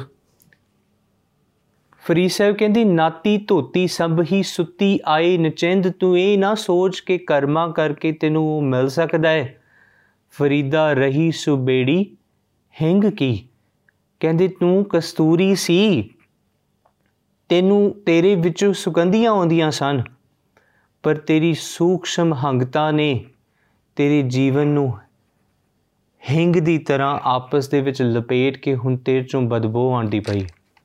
ਤੇਰੇ ਚੋਂ ਬਦਬੂ ਆਂਦੀ ਪਈ ਹੈ। ਭਾਈ ਸਾਹਿਬ, ਭਾਈ ਗੁਰਦਾਸ ਜੀ, ਉਹਨਾਂ ਨੇ ਇੱਕ ਕਬਿਤ ਬਖਸ਼ਿਸ਼ ਕੀਤਾ ਜੀ। ਉਸ ਕਬਿਤ ਨੂੰ ਅਸੀਂ ਜੇ ਥੋੜਾ ਜਿਹਾ ਵਾਚ ਲਈ ਤੇ ਸਾਨੂੰ ਸੌਖੀ ਸਮਝ ਪੈ ਜਾਵੇਗੀ ਕਿ ਸਤਿਗੁਰੂ ਕਿੱਦਾਂ ਦੀ ਬਿਦ ਹੈ ਸਤਿਗੁਰੂ ਦੀ। ਭਾਈ ਸਾਹਿਬ, ਭਾਈ ਗੁਰਦਾਸ ਜੀ ਕਹਿੰਦੀ, ਜੋਈ ਪ੍ਰਭ ਭਾਵੈ ਤਾਹੇ ਸੋਵਤ ਜਗਾਵੈ ਜਾਏ। ਕਿ ਜਿਹੜਾ ਪਰਮਾਤਮਾ ਨੂੰ ਭਾ ਜਾਂਦਾ ਨਾ ਉਸ ਨੂੰ ਤੇ ਸੁੱਤੀਆਂ ਹੋਇਆਂ ਨੂੰ ਵੀ ਉਠਾ ਕਰਕੇ ਉਸ ਤੇ ਕਿਰਪਾ ਕਰ ਦਿੰਦਾ ਹੈ। ਭਾਵ ਜੇ ਕੋਈ ਇਹਨੂੰ ਅਸੀਂ ਇਸ ਤਰ੍ਹਾਂ ਸਮਝੀਏ ਕਿ ਜੇ ਕੋਈ ਮਾਂ ਜਿਹੜੀ ਉਹ ਆਪਣੇ ਪੁੱਤਰ ਨੂੰ ਬਹੁਤ ਪਿਆਰ ਕਰੇ ਨਾ, ਤੇ ਜਦੋਂ ਪੁੱਤਰ ਸੁੱਤਾ ਵੀ ਹੁੰਦਾ ਹੈ ਤਾਂ ਵੀ ਮਾਂ ਉਸ ਨੂੰ ਉਠਾ ਕਰਕੇ ਉਹਦੇ ਮੂੰਹ 'ਚ ਬੁਰਕੀਆਂ ਪਾਉਂਦੀ ਹੈ। ਤੇ ਜਿਹੜਾ ਪੁੱਤ ਕਪੁੱਤ ਹੋ ਜਾਏ ਨਾ ਤੇ ਮਾਂ ਕਈ ਵਾਰੀ ਕਹਿ ਦਿੰਦੀ ਕਿ ਨਹੀਂ, ਕੋਈ ਨਹੀਂ, ਇਹਨੂੰ ਸੋ ਲੈਣ ਤੇ ਉੱਠ ਕੇ ਆਪੇ ਖਾ ਲਵੇਗਾ। ਭਾਈ ਗੁਰਦਾਸ ਜੀ ਕਹਿੰਦੇ, ਜੋਈ ਪ੍ਰਭ ਭਾਵੈ ਤਾਹੀਂ ਸੋਵਤ ਜਗਾਵੈ ਜਾਏ, ਜਾਗਤ ਬਿਹਾਵੈ ਜਾਏ, ਤਾਹੀਂ ਨਾ ਬੁਲਾਵੇ। ਕਹਿੰਦੇ, ਕਈ ਵਾਰੀ ਉਹ ਜਾਗਦਿਆਂ ਹੋਇਆਂ ਨੂੰ ਵੀ ਬੁਲਾਉਂਦਾ ਨਹੀਂ। ਜਿਹੜੇ ਜਾਗਦੇ ਹੋਏ ਵੀ ਉਸ ਨੂੰ ਪੁਕਾਰਦੇ ਹੋ ਉਹਨਾਂ ਦੇ ਨੇੜੇ ਉਹਦੀ ਲੰਘ ਜਾਂਦਾ ਤੇ ਉਹਨਾਂ ਉਹਨਾਂ ਨਾਲ ਗੱਲ ਵੀ ਨਹੀਂ ਕਰਦਾ। ਪਰ ਕਈਆਂ ਨੂੰ ਸੁੱਤਿਆਂ ਹੋਇਆਂ ਨੂੰ ਜਗਾ ਕਰਕੇ ਉਹਨਾਂ ਤੇ ਕਿਰਪਾ ਕਰਦਾ ਜੋਈ ਪ੍ਰਭ ਭਾਵੈ ਤਾਈ ਮਾਨਨ ਮਨਾਵੇ ਤਾਏ ਕਹਿੰਦੇ ਜਿਨ੍ਹਾਂ ਨੂੰ ਉਹ ਭਾ ਗਿਆ ਨਾ, ਜਿਹੜੇ ਉਸ ਨੂੰ ਭਾ ਗਏ, ਕਹਿੰਦੇ ਉਹ ਕੀ ਕਰਦਾ ਉਹ ਜੇ ਰੁੱਸ ਵੀ ਜਾਣ ਤਾਂ ਵੀ ਉਹਨਾਂ ਨੂੰ ਜਾ ਕੇ ਮਨਾਉਂਦਾ ਹੈ। ਜੋਈ ਪ੍ਰਭ ਭਾਵੈ ਤਾਏ ਮਾਨਨ ਮਨਾਵੇ ਤਾਏ ਸੇਵਕ ਸਰੂਪ ਸੇਵਾ ਕਰਤ ਨਾ ਪਾਵੇ ਤੇ ਕਈ ਜਿਹੜੇ ਕਈ ਸਾਲਾਂ ਤੋਂ ਸੇਵਾ ਕਰਦੇ ਪਏ, ਉਹਨਾਂ ਦੀ ਸੇਵਾ ਉਸ ਨੂੰ ਪਾਉਂਦੀ ਨਹੀਂ। ਕਿਉਂ? ਕਿਉਂਕਿ ਸੂਖਸ਼ਮ ਹੰਕਾਰ ਹੈ ਉਹ ਸੇਵਾ ਦਾ। ਭਾਵੇਂ ਸਾਨੂੰ ਵੀ ਕਈ ਵਾਰੀ ਪ੍ਰਗਟ ਨਹੀਂ ਹੁੰਦਾ ਕਿ ਅਸੀਂ ਸੇਵਾ ਕਰਕੇ ਹੰਕਾਰੀ ਹੋਏ ਪਏ ਆ ਪਰ ਸਾਡੇ ਮਨ ਤੇ ਅੰਦਰ ਉਸ ਸੇਵਾ ਦਾ ਇੰਨਾ ਪ੍ਰਭਾਵ ਹੈ ਕਿ ਸਾਡਾ ਮਨ ਜਿਹੜਾ ਉਸ ਸੇਵਾ ਦੇ ਹੰਕਾਰ ਵਿੱਚ ਗਲਤਾਨ ਹੋਇਆ ਫਿਰਦਾ। ਭਾਈ ਗੁਰਦਾਸ ਜੀ ਕਹਿੰਦੇ ਕਹਿੰਦੇ, ਜੋਈ ਪ੍ਰਭ ਭਾਵੈ ਤਾਂ ਰੀਜ ਕੇ ਰਿਝਾਵੇ, ਆਪਾ ਕਾਚ ਕਾਚ ਆਵੇ ਤਾਹੇ ਪਾਗ ਨਾ ਲਗਾਵੇ। ਕਹਿੰਦੇ, ਕਈ ਵਾਰੀ ਉਹ ਜਿਹੜਾ ਪਿਆਰਾ ਜਿਸ ਨੂੰ ਉਸ ਪਿਆਰੇ ਨੂੰ ਕੋਈ ਭਾ ਗਿਆ ਨਾ, ਕਹਿੰਦੇ ਉਸ ਨੂੰ ਉਸ ਤੇ ਟੁੱਟ ਕੇ ਉਹ ਪ੍ਰਸੰਨ ਹੋ ਜਾਂਦਾ ਹੈ। ਪਰ ਜਿਹੜਾ ਉਸ ਤੇ ਚਰਨਾਂ 'ਚ ਪੈ ਕੇ ਉਸ ਨੂੰ ਮਨਾਉਣ ਦਾ ਯਤਨ ਕਰੇ, ਉਹ ਉਸ ਤੇ ਵੀ ਰਜਦਾ ਨਹੀਂ। ਉਸ ਤੇ ਵੀ ਖੁਸ਼ ਨਹੀਂ ਹੁੰਦਾ, ਭਾਵੇਂ ਉਹਦੇ ਕੋਈ ਲੱਖ ਚਰਨ ਘੁੱਟੀ ਜਾਵੇ। ਉਸ ਤੇ ਵੀ ਖੁਸ਼ ਨਹੀਂ ਹੁੰਦਾ, ਪਰ ਜਿਹੜਾ ਉਸ ਨੂੰ ਭਾ ਗਿਆ ਉਸ ਦੀ ਇੱਕੋ ਗੱਲ ਤੇ ਉਹ ਖੁਸ਼ ਹੋ ਜਾਂਦਾ ਜੋਈ ਪ੍ਰਭ ਭਾਵੈ, ਤਾਂ ਸਭੈ ਬਨ ਆਵੇ, ਤਾਂ ਕਿ ਮਹਿਮਾ ਅਪਾਰ ਨਾ ਕਹਿਤ ਬਨ ਆਵੇ। ਕਹਿੰਦੀ, ਜਿਸ ਤਰ੍ਹਾਂ ਕੋਈ ਉਸ ਨੂੰ ਭਾ ਜਾਂਦਾ ਉਸ ਦੀਆਂ ਸਾਰੀਆਂ ਗੱਲਾਂ ਭਾਵੇਂ ਗੁਣ ਨੇ, ਭਾਵੇਂ ਔਗਣ ਨੇ ਉਸ ਦੀਆਂ ਬਣ ਜਾਂਦੀਆਂ ਨੇ, ਉਹਨਾਂ ਨੂੰ ਚਿਤਾਰਦਾ ਨਹੀਂ, ਪਰ ਜਿਹੜੇ ਉਸ ਨੂੰ ਜਾਣਦੇ ਨਹੀਂ, ਸਮਝਦੇ ਨਹੀਂ ਜਾਂ ਉਹ ਉਹ ਭਾਉਂਦੇ ਨਹੀਂ, ਕਹਿੰਦੇ ਉਹਨਾਂ ਦੀ ਕੋਈ ਵੀ ਗੱਲ ਜਿਹੜੀ ਉਹ ਬਣਦੀ ਨਹੀਂ, ਉਸ ਦੇ ਨਾਲ ਉਸ ਨੂੰ ਭਾਉਂਦੀ ਨਹੀਂ। ਸਮਝਣ ਜੋ ਗੱਲ ਇਹ ਹੈ ਕਿ ਕਰਨਾ ਕਾਦੇ ਵਾਸਤੇ? ਆਪਾਂ ਇਸ ਚੀਜ਼ ਸੋਚੀਏ ਨਾ, ਆਪਾਂ ਕਰਮ ਕਰਨੇ ਜੀ, ਚੰਗੇ ਕਰਮ ਕਰਨੇ। We have to do good deeds in life. We have to take right decisions in life. ਸਾਨੂੰ ਜੀਵਨ 'ਚ ਚੰਗੇ ਸ਼ੁਭ ਕੰਮ ਕਰਨੇ ਚਾਹੀਦੇ ਨੇ, ਚੰਗਾ ਸੋਚਣਾ ਚਾਹੀਦਾ ਹੈ, ਚੰਗਾ ਕਰਨਾ ਚਾਹੀਦਾ ਹੈ। ਪਰ ਇਹ ਸਭ ਕੁਝ ਉਸ ਪਰਮਾਤਮਾ ਦੀ ਨਜ਼ਰ ਦੇ ਵਾਸਤੇ ਹੈ, ਜੇ ਉਹ ਨਜ਼ਰ ਹੀ ਨਾ ਮਿਲੀ, ਤੇ ਕੰਮ ਜਿਹੜੇ ਨੇ, ਫੋਕਟ ਨੇਫਲ ਕਰਮ ਹੋ ਜਾਣਗੇ। ਕਿਉਂ? ਜਿੰਨਾ ਮਨੁੱਖ ਮਾੜੇ ਕੰਮਾਂ ਦਾ ਹੰਕਾਰ ਨਹੀਂ ਕਰਦਾ, ਉਸ ਤੋਂ ਵੱਧ ਕਿਤੇ ਚੰਗੇ ਕਰਮਾਂ ਦਾ ਹੰਕਾਰ ਹੁੰਦਾ। ਚੋਰ ਨੂੰ ਕਦੇ ਚੋਰੀ ਦਾ ਹੰਕਾਰ ਨਹੀਂ ਹੁੰਦਾ ਬਹੁਤਿਆਂ ਨੂੰ। ਪਰ ਜਿਹੜਾ ਚੰਗਾ ਪੁਰਖ ਹੈ ਨਾ ਉਸ ਨੂੰ ਆਪਣੇ ਕੀਰਤਨ ਕੀਤੇ ਦਾ ਵੀ ਹੰਕਾਰ ਹੁੰਦਾ ਹੈ। ਆਪਾਂ ਪਿੱਛੇ ਜੀ ਸਾਖੀ ਵਾਚੀ ਸੀ ਨਾ, ਭਾਈ ਸੱਤਾ, ਭਾਈ ਬਲਵੰਡ ਦੀ, ਜਿਨ੍ਹਾਂ ਨੂੰ ਕੀਰਤਨ ਦਾ ਵੀ ਹੰਕਾਰ ਹੋ ਗਿਆ ਸੀ, ਸਤਿਗੁਰਾਂ ਨੇ ਕਿਸ ਤਰ੍ਹਾਂ ਉਹਨਾਂ ਨੂੰ ਜੀਵਨ ਜਾਚ ਬਖਸ਼ੀ ਹੈ ਨਾ ਸਮਝਣ ਜੋ ਗੱਲ ਸਾਡੇ ਵਾਸਤੇ ਕੀ ਕਿ ਕਿਉਂ ਕਰਨਾ? ਇਹ ਕਰਮ ਚੰਗੇ ਕਿਉਂ ਕਮਾਉਣੇ? ਇਹ ਸਾਰਾ ਕੁਝ ਕਿਉਂ ਕਰਨਾ? ਇਹ ਸਿਰਫ ਉਸ ਨੂੰ ਕਿ ਉਹ ਪਰਮਾਤਮਾ ਨੂੰ ਅਸੀਂ ਭਾ ਜਾਈਏ। ਸਤਿਗੁਰਾਂ ਦਾ ਇੱਕ ਸ਼ਬਦ ਹੈ ਜੀ, ਮਰਦ ਨੇ ਕਿਹਾ, ਤੋ ਕਾਰਨ ਸਾਹਿਬਾ ਰੰਗ ਰਤੇ। ਕਿ ਤੇਰੇ ਵਾਸਤੇ ਕਰਦੇ ਆ ਕਿਸ ਕੀ ਕੀ ਕੀਤਾ? ਉਹਨਾਂ ਕਿਹਾ, ਦੇਵਤਿਆਂ ਦਰਸ਼ਨ ਕੈ ਤਾਈ ਦੁਖ ਭੂਖ ਤੀਰਤ ਕੀਏ ਜੋਗੀ ਜਤੀ ਜੁਗਤ ਮੈਂ ਰਹਤੇ, ਕਰ ਕਰ ਭਗਵੇ ਭੇਗ ਪਏ। ਕਹਿੰਦੇ, ਕੀ ਕੀ ਕੀਤਾ? ਕਹਿੰਦੇ, ਅਸੀਂ ਚੰਗੇ ਤੁਹਾਡੇ ਦਰਸ਼ਨਾਂ ਦੀ ਖਾਤਰ ਅਸੀਂ ਤੀਰਥਾਂ ਨੂੰ ਗਏ। ਜੋਗੀ ਬਣੇ, ਜਤੀ ਬਣੇ, ਜੁਗ ਧਾਰਨ ਕੀਤੀ, ਭਗਵੇ ਭੇਖ ਧਾਰਨ ਕੀਤੇ। ਕਿਸ ਵਾਸਤੇ? ਕਿ ਤੇਰੇ ਵਾਸਤੇ ਤੋ ਕਾਰਨ ਸਾਹਿਬਾ ਰੰਗ ਰਤੇ। ਸਤਿਗੁਰਾਂ ਨੇ ਕਿਹਾ, ਤੇਰੇ ਨਾਮ ਅਨੇਕਾ, ਰੂਪ ਅਨੰਤਾ, ਕਹਿਣ ਨਾ ਜਾਹੀ ਤੇਰੇ ਗੁਣ ਕੇ ਤੇ ਤੇਰੇ ਗੁਣਾਂ ਨੂੰ ਕਿਹਾ ਨਹੀਂ ਜਾ ਸਕਦਾ। ਅੱਗੇ ਸਤਿਗੁਰੂ ਕਹਿੰਦੇ, ਦਰ ਕਰ ਮਹਿਲਾ ਹਸਤੀ, ਘੋੜੇ ਛੋੜ ਵਿਲਾਇਤ ਦੇਸ ਗਏ। ਪੀਰ ਪਿਕਾਂਬਰ ਸਾਲਕ ਸਾਧਕ ਛੋਡੀ ਦੁਨੀਆ ਥਾਏ ਪਏ। ਸਾਧ ਸਹਿਜ ਸੁਖ ਰਸ ਕਛ ਤਜੀ ਅਲੇ ਕਾਪੜ ਛੋਡੇ ਚਮੜ ਲੀਏ। ਸਤਿਗੁਰੂ ਕਹਿੰਦੇ ਕਹਿੰਦੇ, ਸਭ ਕੁਝ ਛੱਡ ਦਿੱਤਾ ਘਰ-ਬਾਰ ਛੱਡੇ, ਘੋੜੇ ਛੱਡੇ, ਹਾਥੀ ਛੱਡੇ ਆਪਣਾ ਸਭ ਕੁਝ ਛੱਡ ਕੇ ਵਿਲਾਇਤ ਚਲੇ ਗਏ ਤੇਰੀ ਬੰਦਗੀ ਕਰਨ ਵਾਸਤੇ। ਪੀਰ ਪੈਗੰਬਰ ਸਾਲਕ ਸਾਧਕ ਇਹਨਾਂ ਸਾਰਿਆਂ ਨੂੰ ਮਿਲੇ ਤੇ ਸਭ ਕੁਝ ਮਿਲ ਕੇ ਮੈਂ ਦੁਨੀਆ ਛੱਡ ਦਿੱਤੀ। ਸਾਧ, ਸਹਿਜ, ਸੁਖ ਰਸ ਕਰ ਜੀਵ ਦਾ ਸਵਾਦ ਛੱਡਿਆ, ਕੱਪੜਿਆਂ ਦਾ, ਪਹਿਨਣ ਦਾ ਤਰੀਕਾ ਛੱਡਿਆ, ਸੁਖ, ਰਸ ਛੱਡੇ, ਸਭ ਕੁਝ ਛੱਡ ਕੇ ਕੀ ਕੀਤਾ? ਦੁਖੀਏ, ਦਰਦਵੰਦ, ਦਰ ਤੇਰੇ ਨਾਮ ਰਤੇ ਦਰਵੇਸ਼ ਪਏ ਕਿ, ਜਿਹੜੇ ਤੇਰੀ ਤੋਂ ਦੂਰ ਰਹਿ ਕਰਕੇ ਤੇਰੇ ਬਿਰਾਗ ਚ ਤਪੇ, ਮੈਂ ਆਪਣੇ ਆਪੇ ਨੂੰ ਛੱਡ ਕੇ ਤੇਰਾ ਦਰਵੇਸ਼ ਬਣ ਗਿਆ। ਖਲੜੀ ਖਪੜੀ, ਲੱਕੜੀ ਚਮੜੀ, ਸਿੱਖਾ ਸੂਤ, ਧੀ ਧੋਤੀ ਕੀਨੀ, ਤੂੰ ਸਾਹਿਬ ਹੋ ਸੰਗੀ ਤੇਰਾ ਪ੍ਰਣਵੈ ਨਾਨਕ ਜਾਤ। ਕੈਸੇ ਕਿ ਹੁਣ ਤੂੰ ਮੇਰਾ ਤੇ ਮੈਂ ਤੇਰਾ ਹਾਂ, ਤੇ ਮੈਨੂੰ ਕੌਣ ਮੇਰੇ ਨਾਂ ਨਾਲ ਜਾਣਦਾ, ਮੇਰੀ ਜਾਤ ਨਾਲ ਕੌਣ ਜਾਣਦਾ?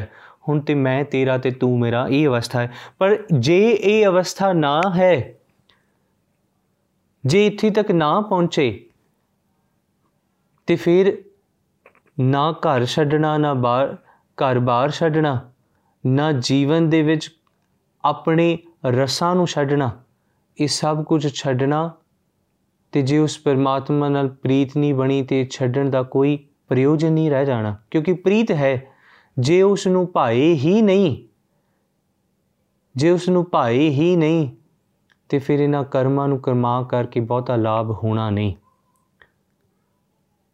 ਮਹਾਰਾਜ ਨੇ ਬਾਣੀ 'ਚ ਕਿਹਾ, ਪਾਠ ਪੜਿਓ ਅਰ ਵੇਦ ਵਿਚਾਰਿਓ, ਨਿਵਲ ਭੁਯੰਗਮ ਸਾਧੇ। ਇੱਥੇ ਸਤਿਗੁਰੂ ਜ਼ਿਕਰ ਕਰਦੇ ਜੋ ਆਪਾਂ ਹੁਣੇ ਵਿਚਾਰ ਕੀਤੀ ਨਾ, ਇਸੇ ਦਾ ਵਿਸਤਾਰਾ ਹੈ। ਸਤਿਗੁਰੂ ਕਹਿੰਦੇ, ਪਾਠ ਪੜਿਓ ਮੈਂ ਬਾਣੀ ਬਹੁਤ ਪੜੀ ਅਰ ਵੇਦ ਵਿਚਾਰਿਓ, ਮੈਂ ਧਾਰਮਿਕ ਗ੍ਰੰਥਾਂ ਨੂੰ ਪੜਿਆ ਸਭ ਕੁਝ ਵਾਚਿਆ, ਸੋਚਿਆ, ਮੈਂ ਬਹੁਤ ਚੰਗਾ ਪੁਰਖ ਹਾਂ। ਨਿਵਲ ਭੁਯੰਗਮ ਸਾਧੇ ਮੈਂ ਜੋਗ ਸਾਧਨਾ ਕੀਤੀ। ਪੰਜ ਜਨਾ ਸੋ ਸੰਗ ਨਾ ਛੁਟਕਿਓ ਅਧਿਕ ਅਹੰਗ ਬੁੱਧ ਬਾਦੇ। ਕੀ ਕੀਤਾ? ਮੇਰੇ ਮਨ ਦੇ ਵਿਕਾਰ ਤੇ ਗਏ ਨਹੀਂ ਪੰਜ ਜਨਾ ਸੋ ਸੰਗ ਨਾ ਛੁਟਕਿਓ ਇਹ ਕਾਮ ਗਿਆਨੀ ਕ੍ਰੋਧ ਗਿਆਨੀ ਲੋਭ ਗਿਆਨੀ ਮੋਹ ਗਿਆਨੀ ਹੰਕਾਰ ਦੇ ਵਿੱਚ ਮੈਂ ਗਰਸਿਆ ਹਾਂ। ਅਧਿਕ ਅਹੰਗ ਬੁੱਧ ਬਾਦੇ। ਪਿਆਰੇ, ਇਨ ਬਿਦ ਮਿਲਣ ਨਾ ਜਾਈ ਮੈਂ ਕੀਏ ਕਰਮ ਅਨੇਕਾ। ਇਹ ਮਹਾਰਾਜ ਕਹਿੰਦੇ ਇਸ ਤਰ੍ਹਾਂ ਤੇ ਮਿਲਿਆ ਹੀ ਨਹੀਂ ਜਾਣਾ। ਤੂੰ ਸੋਚਦਾ ਤੂੰ ਨਾਮ ਜਪਿਆ, ਬੰਦਗੀ ਕੀਤੀ, ਸਭ ਕੁਝ ਕੀਤਾ ਤੇ ਇਸ ਦੇ ਨਾਲ ਪਰਮਾਤਮਾ ਦੀ ਪ੍ਰਾਪਤੀ ਹੋ ਜਾਏਗੀ। ਸਤਿਗੁਰੂ ਕਹਿੰਦੇ, ਪਿਆਰੇ ਇਨ ਬਿਦ ਮਿਲਣ ਨਾ ਜਾਈ, ਮੈਂ ਕੀਏ ਕਰਮ ਅਨੇਕਾ। ਫਿਰ ਸਤਿਗੁਰੂ ਜੁਗਤ ਦਿੰਦੇ, ਹਾਰ ਭਰਿਆ ਪਰਿਓ ਸੁਆਮੀ ਕੇ ਦਵਾਰੇ ਦੀਜੈ ਬੋਧ ਵਿਪੇਕਾ, ਤੂੰ ਇਹ ਸਭ ਕੁਝ ਕਰਨ ਤੋਂ ਬਾਅਦ, ਇਹ ਸਭ ਕੁਝ ਪ੍ਰਵਾਨ ਹੋਣਗੇ। ਇਹ ਸਭ ਕੁਝ ਕਰਨ ਤੋਂ ਬਾਅਦ ਪਰਮਾਤਮਾ ਦੇ ਚਰਨਾਂ 'ਚ ਢਹਿ ਕਰਕੇ ਬੇਨਤੀ ਕਰ, ਮੈਂ ਕੀਤਾ ਹੀ ਕੁਛ ਨਹੀਂ। ਹਾਰ ਪਰਿਓ ਸੁਆਮੀ ਗੇਟ ਹਾਰ ਆਪਣੇ ਆਪ ਨੂੰ ਸਰੈਂਡਰ ਕਰ ਦੇ ਤੇ ਸਰੈਂਡਰ ਕਰਕੇ ਇਹ ਕਹਿ ਕਿ ਮੈਨੂੰ ਜੀਵਨ ਜਿਉਣ ਦੀ ਜਾਚ ਬਖਸ਼ੋ। ਮੈਂ ਦੀਜੈ ਬੁੱਧ ਵਿਵੇਕਾ। ਅੱਗੇ ਸਤਿਗੁਰੂ ਬਖਸ਼ਿਸ਼ ਕਰਦੇ, ਸੰਪੂਰਨ ਸ਼ਬਦ ਹੈ ਕਿ ਇਹ ਪੌੜੀ ਦਾ ਵਿਸਤਾਰ ਬਹੁਤ ਹੋਣਾ, ਪਰ ਇਸ ਸੰਪੂਰਨ ਸ਼ਬਦ ਦੇ ਵਿੱਚ ਸਤਿਗੁਰੂ ਨੇ ਕੋਈ ਨਹੀਂ ਸੰਸਾਰ ਦਾ ਪੁਰਖ ਛੱਡਿਆ ਜਿਹਦੀ ਸਤਿਗੁਰੂ ਨੇ ਗੱਲ ਨਾ ਕੀਤੀ ਹੋਵੇ। ਮਰਨ ਕਿਆ ਮੋਨ ਭਇਓ, ਕਰਪਾਤੀ ਰਹਿਓ, ਨਗਨ ਫਿਰਿਓ ਬਨ ਮਾਹੀ। ਤੀਰਤ ਤਟ ਤੀਰਤ ਸਭ ਧਰਤੀ ਪ੍ਰਮਿਓ ਦੁਬਦਾ ਛੁਟਕੇ ਨਾਹੀ। ਮਰਨ ਕਿਆ ਮੌਨ ਰਹਿੰਦਾ, ਚੁੱਪ ਰਹਿੰਦਾ ਹੈ। ਤੇ ਜੇ ਚੁੱਪ ਰਹਿਣਾ ਇਹ ਸੋਚ ਕਰਕੇ ਕਿ ਮੈਂ ਤੇ ਸਿਰਫ ਵਾਹਿਗੁਰੂ ਜਪਣਾ, ਤੇ ਵਾਹਿਗੁਰੂ ਜਪਦਿਆਂ ਜਪਦਿਆਂ ਹਿਰਦੇ 'ਚ ਲੋਕਾਂ ਦੀ ਨਿੰਦਿਆ ਸੋਚਦਾ ਹੈ, ਮਾੜਾ ਸੋਚਦਾ ਹੈ। ਤੇ ਗੱਲ ਬਣਨੀ ਨਹੀਂ। ਮੌਨ ਭਇਓ, ਕਰਪਾਤੀ ਰਹਿਓ ਨਗਨ ਫਿਰਿਓ ਬਨ ਮਾਹੀ। ਤਟ ਤੀਰਤ ਸਭ ਧਰਤੀ ਪ੍ਰਮਿਓ ਦੁਬਦਾ ਛੁਟਕੇ ਨਹੀਂ। ਤੂੰ ਸਾਰਾ ਸੰਸਾਰ ਦਾ ਭਰਮਣ ਕਰ ਲੈ, ਇਹ ਸੋਚ ਕਰਕੇ ਮੈਂ ਰੱਬ ਨੂੰ ਖੋਜਦਾ ਫਿਰ ਰਿਹਾ। ਕਹਿੰਦੇ, ਪਿਆਰੇ, ਇਨ ਬਿਦ ਮਿਲਣ ਨਾ ਜਾਈ, ਮੈਂ ਕੀਏ ਕਰਮ ਅਨੇਕਾ, ਹਾਰ ਪਰਿਓ ਸੁਆਮੀ ਕੈ ਦਵਾਰੇ ਮੈਂ ਦੀਜੈ ਬੁੱਧ ਵਿਵੇਕਾ। ਸਤਿਗੁਰੂ ਨੇ ਕਿਹਾ, ਮਨ ਕਾਮਨਾ ਤੀਰਥ ਜਾਏ ਬਸਿਓ। ਕਹਿੰਦੇ, ਤੂੰ ਇੱਕ ਕੰਮ ਕੀਤਾ, ਤੈਨੂੰ ਹਿਰਦੇ 'ਚ ਕੋਈ ਆਸ ਸੀ, ਕੋਈ ਚੀਜ਼, ਵਸਤੂ ਚਾਹੀਦੀ ਸੀ? ਤੂੰ ਤੀਰਥਾਂ ਤੇ ਗਿਆ, ਤੂੰ ਗੁਰਦੁਆਰੇ ਗਿਆ, ਸਤਿਗੁਰਾਂ ਦੇ ਅੱਗੇ ਝੋਲੀ ਅੱਡ ਕੇ ਮੰਗਿਆ, ਸਿਰ ਕਰਵਤ ਧਰਾਏ। ਮਨ ਕੀ ਮੈਲ ਨਾ ਉਤਰੇ, ਇਹ ਬਿਦ ਜੇ ਲੱਖ ਯਤਨ ਕਰਾਏ। ਕਹਿੰਦੇ ਸਭ ਕੁਝ ਕਰਨ ਨਾਲ ਤੇਰੇ ਹਿਰਦੇ ਦੀ, ਹਿਰਦੇ ਦਾ ਕਾਲਕਪਨ ਤੇ ਨਹੀਂ ਉਤਰਿਆ? ਤੂੰ ਇੱਕ ਕੰਮ ਕਰ, ਉਸ ਹਿਰਦੇ ਦਾ ਕਾਲਕਪਨ ਉਤਾਰ, ਤੈਨੂੰ ਮੰਗਣ ਦੀ ਲੋੜ ਹੀ ਨਹੀਂ ਸਤਿਗੁਰਾਂ ਨੇ ਸਭ ਕੁਝ ਦੇ ਦੇਣਾ। ਮਨ ਕੀ ਮੈਲ ਨਾ ਉਤਰੇ, ਇਹ ਬਿਦ ਜੇ ਲੱਖ ਯਤਨ ਕਰਾਏ। ਫੇਰ ਰਹਾਉ ਦੀ ਪੰਕਤੀ ਪੜੀਏ ਪਿਆਰੇ, ਇਨ ਬਿਦ ਮਿਲਣ ਨਾ ਜਾਈ, ਮੈਂ ਕੀਏ ਕਰਮ ਅਨੇਕਾ, ਹਾਰ ਪਰਿਓ ਸੁਆਮੀ ਕੈ ਦਵਾਰੇ ਮੈਂ ਦੀਜੈ ਬੁੱਧ ਵਿਵੇਕਾ। ਅੱਗੇ ਸਤਿਗੁਰੂ ਕਹਿੰਦੇ, ਕਨਕ ਕਾਮਨੀ ਹੈਵਰ ਗੈਵਰ, ਬਹੁ ਬਿਦਦਾਨ ਦਾ ਤਾਰਾ ਅਨ ਬਸਤਰ ਭੂਮ ਬਹੁ ਅਰਪੈ ਨੈ ਮਿਲੀਏ ਹਰਦਵਾਰਾ ਕਹਿੰਦੇ, ਤੂੰ ਇੱਕ ਕੰਮ ਕੀਤਾ ਕਿ ਤੈਨੂੰ ਇੰਨਾ ਸਭ ਕੁਝ ਤੇਰੇ ਕੋਲ ਹੈ, ਤੂੰ ਦਾਨ ਕੀਤਾ। ਅਨ, ਤੂੰ ਲੋਕਾਂ ਨੂੰ ਭੋਜਨ ਛਕਾਇਆ, ਲੰਗਰ ਲਾਏ ਨਹੀਂ ਤੂੰ ਜਾ ਕੇ ਗੁਰੂ ਘਰ ਬਸਤਰ ਭੇਟਾ ਕੀਤੇ। ਤੂੰ ਜਗੀਰਾਂ ਲਾਈਆਂ। ਸਭ ਕੁਝ ਦੇਣ ਤੋਂ ਬਾਅਦ ਵੀ ਉਸ ਪਰਮਾਤਮਾ ਦਾ ਦਰਵਾਜ਼ਾ, ਉਹਦਾ ਦਵਾਰਾ ਤੈਨੂੰ ਮਿਲਿਆ ਨਹੀਂ ਕਿਉਂ? ਕਿਉਂਕਿ ਤੇਰੇ ਅੰਦਰ ਸੂਖਸ਼ਮ ਹਉਮੈ ਹੈ ਕਿ ਮੈਂ ਇੰਨਾ ਕੁਝ ਕੀਤਾ ਤੇ ਤਾਂ ਕਰਕੇ ਤੂੰ ਲਾਪਰਵਾਹੀ ਚ ਇਹ ਸੋਚਦਾ ਹੈ ਕਿ ਮੈਂ ਕਰਮ ਤੇ ਬਹੁਤ ਚੰਗੇ ਕਮਾ ਲਏ। ਹੁਣ ਇਹਨਾਂ ਕਰਮਾਂ ਦੇ ਅਧੀਨ ਹੋ ਕਰਕੇ ਪਰਮਾਤਮਾ ਤੇ ਮੇਰੇ ਕੋਲ ਆਇਆ ਹੀ ਹੈ। ਕਿਉਂ? ਕਿਉਂਕਿ ਮੈਂ ਕਰਮ ਚੰਗੇ ਕੀਤੇ ਨੇ। ਪਰ ਬਾਬਾ ਫਰੀਦ ਸਾਹਿਬ ਕਹਿੰਦੇ ਕਹਿੰਦੇ, ਇਹ ਕਸਤੂਰੀ ਜਿਹੜੀ ਕਰਦਾ ਸੀ ਨਾ ਸੁਗੰਧੀ ਇਹ ਸੁਗੰਧੀ ਕਦੋਂ ਹੈਂਗ ਬਣ ਗਈ ਤੈਨੂੰ ਪਤਾ ਹੀ ਨਹੀਂ ਲੱਗਿਆ। ਤੈਨੂੰ ਨਹੀਂ ਸਮਝ ਆਈ ਕਿ ਤੇਰੇ ਵਿੱਚੋਂ ਜੋ ਕਸਤੂਰੀ ਦੀ ਮੈਂ ਕੌਣੀ ਚਾਹੀਦੀ ਸੀ, ਉਹ ਕਸਤੂਰੀ ਦੀ ਮੈਂ ਹੁਣ ਹੈਂਗ ਬਣ ਚੁੱਕੀ ਹੈ ਸਤਿਗੁਰੂ ਕਹਿੰਦੇ, ਪੂਜਾ ਅਰਚਾ ਬੰਧਨ ਡੰਡੌਤ, ਖਟ ਕਰਮਾ ਰਤ ਰਹਿਤਾ। ਹਾਂ ਹਾਂ ਕਰਤ ਬੰਧਨ ਮੈਂ ਪਰਿਆ ਨੈ ਮਿਲਿਆ ਇਹ ਜੁਗਤਾ। ਕਿ ਤੂੰ ਬੰਦਗੀ ਕੀਤੀ? ਸੇਵਾ ਕੀਤੀ, ਸਭ ਕੁਝ ਕੀਤਾ, ਫਿਰ ਕੀ ਕੀਤਾ? ਖਟ ਕਰਮ ਕਮਾਏ, ਖਟ ਕਰਮ ਸਨਾਤਨ ਮਤ ਦੇ ਅਨੁਸਾਰ ਵਿਦਿਆ ਪੜ੍ਹਨੀ ਪੜਾਉਣੀ ਦਾਨ ਕਰਨਾ, ਕਰਾਉਣਾ, ਜਗ ਕਰਨਾ, ਕਰਾਉਣਾ। ਇਹ 6 ਕਰਮ ਨੇ ਜਿਹੜੇ ਪ੍ਰਵਾਨ ਨੇ। ਸਤਿਗੁਰੂ ਕਹਿੰਦੇ, ਖਟ ਕਰਮਾ ਰਤ ਰਹਤਾ, ਹਉ ਹਉ ਕਰਤ ਬੰਧਨ ਮੈਂ ਪਰਿਆ ਕਿ ਜਦੋਂ ਤੂੰ ਹਉ ਹਉ ਕੀਤੀ ਨਾ, ਦੇਖੋ ਮੈਂ ਕੀਤਾ, ਦੇਖੋ ਮੈਂ ਕੀਤਾ, ਦੇਖੋ ਮੈਂ ਕੀਤਾ, ਮੈਂ ਸੁਹਾਗਣ ਹਾਂ, ਮੈਂ ਗੁਰਸਿੱਖ, ਮੈਂ ਗੁਰੂ ਕਾ ਸਿੱਖ। ਤੇ ਸਤਿਗੁਰੂ ਕਹਿੰਦੇ, ਬੰਧਨ ਮੈਂ ਪਰਿਆ, ਤੂੰ ਬੰਧਨਾਂ ਦੇ ਵਿੱਚ ਆਪਣੇ ਆਪ ਨੂੰ ਸੂਖਸ਼ਮ ਹੰਗਤਾ ਨੂੰ, ਹਿੰਗ ਦੇ ਵਿੱਚ ਜਕੜ ਕੇ ਆਪਣੇ ਆਪ ਨੂੰ ਨੈ ਮਿਲੀ ਹੈ ਜੁਗਤਾ ਤੈਨੂੰ ਜੀਵਨ ਜਿਉਣ ਦੀ ਜਾਚ ਆਈ ਨਹੀਂ, ਜਿਸ ਦੇ ਨਾਲ ਪਰਮਾਤਮਾ ਮਿਲ ਸਕੇ। ਸੋ ਸਤਿਗੁਰੂ ਕਿਰਪਾ ਕਰਦੇ ਮੈਂ ਆਪ ਜੀ ਨੂੰ ਇੱਕ ਛੋਟਾ ਜਿਹਾ ਉਦਾਹਰਨ ਦੇਣਾ, ਸਮਾਂ ਸਾਡੇ ਕੋਲ ਘੱਟ ਹੈ। ਬੰਗਾਲ ਦੀ ਧਰਤੀ ਤੇ ਇੱਕ ਨੌਜਵਾਨ ਬਾਲਕ ਸੀ। ਉਸ ਦਾ ਨਾਮ ਸੀ ਗੁਰੰਗ ਗੁਸਾਈ। ਤੇ ਉਹ ਜਿਹੜਾ ਗੁਰੰਗ ਗੁਸਾਈ ਸੀ 17 ਸਾਲ ਦੀ ਤਕਰੀਬਨ ਉਸ ਦੀ ਉਮਰ ਉਸ ਨੂੰ ਵੇਦ ਕੰਠ, ਚਾਰੇ ਵੇਦ ਉਸ ਨੂੰ ਕੰਠ 28 ਸਿਮਰਤੀਆਂ ਉਸ ਨੂੰ ਕੰਠ, ਸ਼ਾਸਤਰ ਉਸ ਨੂੰ ਕੰਠ ਸਾਰਾ ਕੁਝ ਉਸ ਨੂੰ ਕੰਠ ਸੀ, ਬੜਾ ਚੰਗਾ ਵਿਦਵਾਨ ਸੀ। ਤੇ ਜਦੋਂ ਵਿਦਵਾਨ ਹੋਇਆ, ਸਭ ਕੁਝ ਹੋਇਆ, ਪਰਮਾਤਮਾ ਦੀ ਬੜੀ ਕਿਰਪਾ ਉਸ ਤੇ। ਪਰ ਜਿਹੜੀ ਵਿਦਵਤਾ ਵਿੱਚੋਂ ਕਸਤੂਰੀ ਦੀ ਸੁਗੰਧੀ ਆਉਣੀ ਚਾਹੀਦੀ ਸੀ, ਹੁਣ ਕਸਤੂਰੀ ਕਦੋਂ ਹਿੰਗ ਬਣ ਗਈ ਤੇ ਉਸ ਨੂੰ ਆਪਣੀ ਵਿਦਵਤਾ ਦਾ ਹੰਕਾਰ ਹੋਣ ਲੱਗ ਗਿਆ ਤੇ ਉਹ ਵਿਤੰਡਾਵਾਦੀ ਹੋ ਗਿਆ। ਵਿਤੰਡਾਵਾਦੀ ਹੋ ਕੇ ਉਹਨੇ ਜਿਹੜੀ ਚਰਚਾ ਕਰਨੀ ਸ਼ੁਰੂ ਕੀਤੀ ਲੋਕਾਂ ਦੇ ਨਾਲ ਕਿ ਦੇਖੋ ਜੀ, ਮੈਂ ਚਰਚਾ ਕਰਾਂ ਤੇ ਮੇਰਾ ਮਾਣ ਵਧੇ, ਲੋਕਾਂ ਨੂੰ ਵਿੱਚ ਪਤਾ ਲੱਗੇ ਕਿ ਮੈਂ ਵੀ ਕੋਈ ਚੀਜ਼ ਹਾਂ। ਤੇ ਉਹ ਕੋਸ਼ਿਸ਼ ਕਰਦਾ ਸੀ ਕਿ ਜਿੱਥੇ ਵੀ ਜਾਵੇ, ਲੋਕਾਂ ਦੇ ਨਾਲ ਖੈ ਖੈ ਕੇ ਚਰਚਾ ਕਰੇ ਤੇ ਉਹਦੇ ਵਿੱਚ ਉਹ ਆਪਣੀ ਜਿਹੜੀ ਦਲੀਲਾਂ ਨੇ ਵਿਦਵਤਾ ਹੈ, ਸਾਰੀ ਪ੍ਰਗਟਾਵੇ, ਪ੍ਰਗਟਾ ਕੇ ਉਸ ਚਰਚਾ ਨੂੰ ਜਿੱਤੇ ਤੇ ਲੋਕੀ ਕਹਿਣ, ਵਾਹ ਵਾਹ, ਕੀ ਕਮਾਲ ਹੈ। ਤੇ ਇੱਕ ਦਿਨ ਉਹ ਜਿਹੜਾ ਗੁਰੰਗ ਸਾਈ ਸੀ, ਉਹ ਇੱਕ ਬੇੜੀ 'ਚ ਜਾ ਰਿਹਾ ਸੀ। ਤੇ ਜਦੋਂ ਬੇੜੀ 'ਚ ਜਾ ਰਿਹਾ ਸੀ, ਤੇ ਉਸ ਬੇੜੀ ਵਿੱਚ ਥਾਂ ਨਹੀਂ ਸੀ ਬੈਠਣ ਵਾਸਤੇ, ਜਗ੍ਹਾ ਨਹੀਂ ਸੀ ਬੈਠਣ ਵਾਸਤੇ। ਤੇ ਜਿੱਥੇ ਮਲਾਹ ਹੁੰਦਾ ਹੈ, ਜਿਹੜਾ ਬੇੜੀ ਨੂੰ ਚਲਾ ਰਿਹਾ ਸੀ, ਉਸ ਦੇ ਕੋਲ ਉਹ ਜਾ ਕੇ ਖੜ ਗਿਆ ਤੇ ਥੋੜੀ ਜੀ ਉੱਚੀ ਜੀ ਥਾਂ ਸੀ। ਤੇ ਉੱਥੇ ਖੜ ਗਿਆ ਤੇ ਇੱਕ ਸਾਧੂ ਉੱਥੇ ਬੈਠੇ ਸਨ। ਉਹ ਬੰਦਗੀ ਵਾਲੇ ਸਨ, ਪਰਮਾਤਮਾ ਦੀ ਬੰਦਗੀ 'ਚ ਅੱਖਾਂ ਬੰਦ ਸਨ ਉਹਨਾਂ ਦੀਆਂ। ਇੱਕ ਅਜੀਬ ਜੀ ਠੰਡਕ ਸੀ ਉਹਨਾਂ ਦੇ ਮੁਖ ਤੇ। ਤੇ ਉਸ ਗੁਰੰਗ ਗੁਸਾਈ ਨੇ ਸੋਚਿਆ, ਕਹਿੰਦੇ, ਕੋਈ ਗੱਲ ਨਹੀਂ, ਇਹਨਾਂ ਦੇ ਨਾਲ ਵਿਚਾਰ ਚਰਚਾ ਸ਼ੁਰੂ ਕਰਦੇ ਆ। ਤੇ ਮੈਂ ਜਿਹੜਾ ਇਹਨਾਂ ਨੂੰ ਹਰਾ ਕਰਕੇ ਬੇੜੀ 'ਚ ਜਿਹੜੇ ਲੋਕ ਨੇ, ਉਹ ਮੈਨੂੰ, ਮੇਰੀ ਜਿਹੜੀ ਵਾਹ-ਵਾਹੀ ਕਰਨਗੇ ਤੇ ਫਿਰ ਮੈਨੂੰ ਬੈਠਣ ਵਾਸਤੇ ਥਾਂ ਵੀ ਮਿਲ ਜਾਏਗੀ। ਤੇ ਲੋਕੀ ਤੇ ਕਹਿਣਗੇ ਤੁਸੀਂ ਵੱਡੇ ਪੰਡਿਤ ਹੋ, ਮਾਂ ਪੰਡਿਤ ਹੋ, ਤੁਸੀਂ ਮੇਰੀ ਥਾਂ ਤੇ ਆ ਕੇ ਬੈਠੋ। ਜਦੋਂ ਇਹ ਗੱਲ ਹੋਈ ਤੇ ਉਹ ਉਸ ਸਾਧੂ ਪਾਸ ਪਹੁੰਚੇ ਗਰੰਗ ਗਸਾਈ ਤੇ ਉੱਥੇ ਜਾ ਕਰਕੇ ਉਹਨਾਂ ਨੇ ਗੱਲ ਸ਼ੁਰੂ ਕੀਤੀ ਤੇ ਉਹਨਾਂ ਗੱਲ ਸ਼ੁਰੂ ਕਰਨ ਤੋਂ ਪਹਿਲਾਂ ਨਾ ਉਹਨਾਂ ਦੇ ਮੋਢੇ ਤੇ ਹੱਥ ਰੱਖਿਆ। ਦੇਖੋ, ਹੰਕਾਰਵਾਦੀ ਮਨੁੱਖ ਕੀ ਕਰਦਾ ਹੈ? ਉਹਨਾਂ ਨੇ ਉਸ ਦੇ ਮੋਢੇ ਤੇ ਹੱਥ ਰੱਖਿਆ, ਉਹ ਸਾਧੂ ਦੇ ਮੋਢੇ ਤੇ ਹੱਥ ਰੱਖਿਆ ਤੇ ਮੋਢੇ ਤੇ ਹੱਥ ਰੱਖ ਕੇ ਸਾਧੂ ਨੂੰ ਹਲਾਇਆ। ਤੇ ਉਹਨਾਂ ਕਿਹਾ, ਕਹਿੰਦੇ, ਬਾਬਾ, ਤੇ ਉਹ ਜਿਹੜੇ ਸਾਧੂ ਜਨ ਸਨ, ਉਹਨਾਂ ਨੇ ਕਿਹਾ, ਕਹਿੰਦੇ, ਹਾਂ, ਬੱਚਾ, ਕੀ ਗੱਲ? ਤੇ ਉਹ ਗਰੰਗ ਸਾਈ ਨੇ ਕਿਹਾ, ਕਹਿੰਦੇ, ਬਾਬਾ, ਤੁਸੀਂ ਮੈਨੂੰ ਪਛਾਣਿਆ? ਤੇ ਉਹ ਸਾਧੂ ਨੇ ਜਵਾਬ ਦਿੱਤਾ, ਕਹਿੰਦੇ, ਮੈਂ ਆਪੇ ਨੂੰ ਨਹੀਂ ਪਛਾਣਿਆ, ਤੁਹਾਨੂੰ ਕਿਸ ਤਰ੍ਹਾਂ ਪਛਾਣਾਂਗਾ? ਤੈਨੂੰ ਕਿਸ ਤਰ੍ਹਾਂ ਪਛਾਣਾਂਗਾ? ਹਲੇ ਤੇ ਮੈਂ ਆਪੇ ਨੂੰ ਖੋਜ ਰਿਹਾ ਹਾਂ, ਤੈਨੂੰ ਕਿਸ ਤਰ੍ਹਾਂ ਪਛਾਣਾਂਗਾ? ਦੇਖੋ, ਇੱਕ ਫ਼ਰਕ ਹੈ।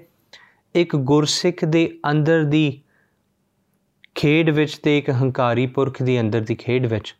ਉਹ ਸਾਧੂ ਨੇ ਕਿਹਾ, ਕਹਿੰਦੇ, ਮੈਂ ਆਪੇ ਨੂੰ ਨਹੀਂ ਪਛਾਣਿਆ, ਮੈਂ ਤੁਹਾਨੂੰ ਕੀ ਪਛਾਣਾਂਗਾ?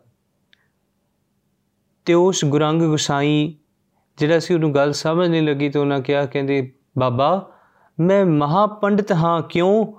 ਕਿਉਂਕਿ ਭਾਵੇਂ ਤੁਸੀਂ ਮੇਰੇ ਤੋਂ ਉਮਰ 'ਚ ਵੱਡੇ ਹੋ, ਪਰ ਮੇਰੀ ਵਿਦਵਤਾ ਜਿਹੜੀ ਤੁਹਾਡੇ ਤੋਂ ਵੱਡੀ ਹੈ ਤੁਹਾਨੂੰ ਮੇਰਾ ਸਤਿਕਾਰ ਕਰਨਾ ਚਾਹੀਦਾ ਹੈ। ਤੇ ਜਿਹੜੇ ਜਦੋਂ ਇਹ ਗੱਲ ਉਹਨਾਂ ਸਾਧੂ ਜਾਨ ਨੇ ਸੁਣੀ ਤੇ ਉਹਨਾਂ ਕਿਹਾ, ਕਹਿੰਦੇ, ਤੂੰ ਕਦਾ ਪੰਡਿਤ ਹੈ? ਤੇਰੇ ਤੋਂ ਵੱਡਾ ਮਾਂ ਮੂਰਖ ਕੋਈ ਨਹੀਂ। ਤੇ ਸੱਚੀ ਗੱਲ ਜੇ ਜਦੋਂ ਕੋਈ ਨਾਮ ਬੰਦਗੀ ਵਾਲਾ ਪੁਰਖ ਸਿੱਧੀ ਗੱਲ ਕਰਦਾ ਨਾ, ਉਹ ਤੀਰ ਦੀ ਤਰ੍ਹਾਂ ਹਿਰਦੇ ਨੂੰ ਵਹਿਨ ਜਾਂਦੀ ਹੈ ਤੇ ਉਹਨਾਂ ਨੇ ਇਹ ਗੱਲ ਆਖੀ, ਕਹਿੰਦੇ, ਤੇਰੇ ਤੋਂ ਵੱਡਾ ਮੂਰਖ ਕੋਈ ਨਹੀਂ। ਤੂੰ ਭਾਵੇਂ ਚਾਰ ਵੇਦ ਕੰਠ ਕੀਤੇ, ਸਿਮਰਤੀਆਂ ਕੰਠ ਕੀਤੀਆਂ ਹੋਣਗੀਆਂ, ਪਰ ਢਾਈ ਅੱਖਰ RAM ਦੇ, ਤੈਨੂੰ ਕੰਠ ਹੋਈ ਨਹੀਂ। ਤੈਨੂੰ RAM ਕੰਠ ਨਹੀਂ। ਤੇ ਗੁਰੰਗ ਗਸਾਈ ਜਦੋਂ ਇੰਨੀ ਕੁ ਗੱਲ ਹੋਈ ਤੇ ਜਦੋਂ ਕਿਨਾਰਾ ਆਇਆ ਤੇ ਬੇੜੀ ਰੁਕੀ ਤੇ ਉਹ ਜਿਹੜੇ ਸਾਧੂ ਜਨ ਸਾਨੂੰ ਚਲੇ ਗਏ ਤੇ ਉਹ ਗੁਰੰਗ ਗਸਾਈ ਨੂੰ ਗੱਲ ਸਮਝ ਨਹੀਂ ਲੱਗੀ ਕਿ ਮੇਰੇ ਨਾਲ ਹੋ ਕੀ ਗਿਆ। ਤੇ ਉਹ ਅੱਗੇ ਜਿੱਥੇ ਚਰਚਾ ਕਰਨ ਗਏ, ਚਰਚਾ ਕੀਤੀ ਤੇ ਚਰਚਾ ਕਰਦਿਆਂ ਬਾਰ-ਬਾਰ ਉਹ ਜਿਹੜੇ ਸਾਧੂ ਦੇ ਬੋਲ ਉਹਨਾਂ ਦੇ ਕੰਨਾਂ 'ਚ ਗੂੰਜਦੇ ਤੇਰੇ ਤੋਂ ਵੱਡਾ ਮੂਰਖ ਕੋਈ ਨਹੀਂ, ਤੇਰੇ ਤੋਂ ਵੱਡਾ ਮੂਰਖ ਕੋਈ ਨਹੀਂ, ਤੇ ਹਿਰਦਾ ਝੰਜੋੜਿਆ ਗਿਆ। ਤੇ ਅਸਲ ਦੇ ਵਿੱਚ ਉਹਨਾਂ ਆਪਣਾ ਘਰ-ਬਾਰ ਛੱਡਿਆ, ਜੰਗਲ 'ਚ ਗਏ ਤੇ ਬੈਠ ਕਰਕੇ ਭਗਤੀ ਆਰੰਭ ਕਰ ਦਿੱਤੀ। ਮੈਨੂੰ ਮਾਫ ਕਰਿਓ, ਆਪਾਂ ਕਈ ਵਾਰੀ ਇਹ ਗੱਲ ਜ਼ਰੂਰ ਕਹਿੰਦੇ ਆ ਕਿ ਜਿਹੜੇ ਜੰਗਲਾਂ 'ਚ ਗਏ, ਉਹ ਮੂਰਖ ਨੇ। ਪਰ ਜ਼ਰਾ ਆਪਣੀ ਵੱਲ ਝਾਤ ਮਾਰੀਏ, ਸਾਡੇ ਨਾਲੋਂ ਕਿਤੇ ਚੰਗੇ ਨੇ। ਕਿਉਂਕਿ ਪਰਮਾਤਮਾ ਦੀ ਪ੍ਰਾਪਤੀ ਵਾਸਤੇ ਸੁੱਖਾਂ ਨੂੰ ਤਿਆਗਣਾ ਵੀ ਇੱਕ ਬਹੁਤ ਵੱਡੀ ਬੰਦਗੀ ਹੈ।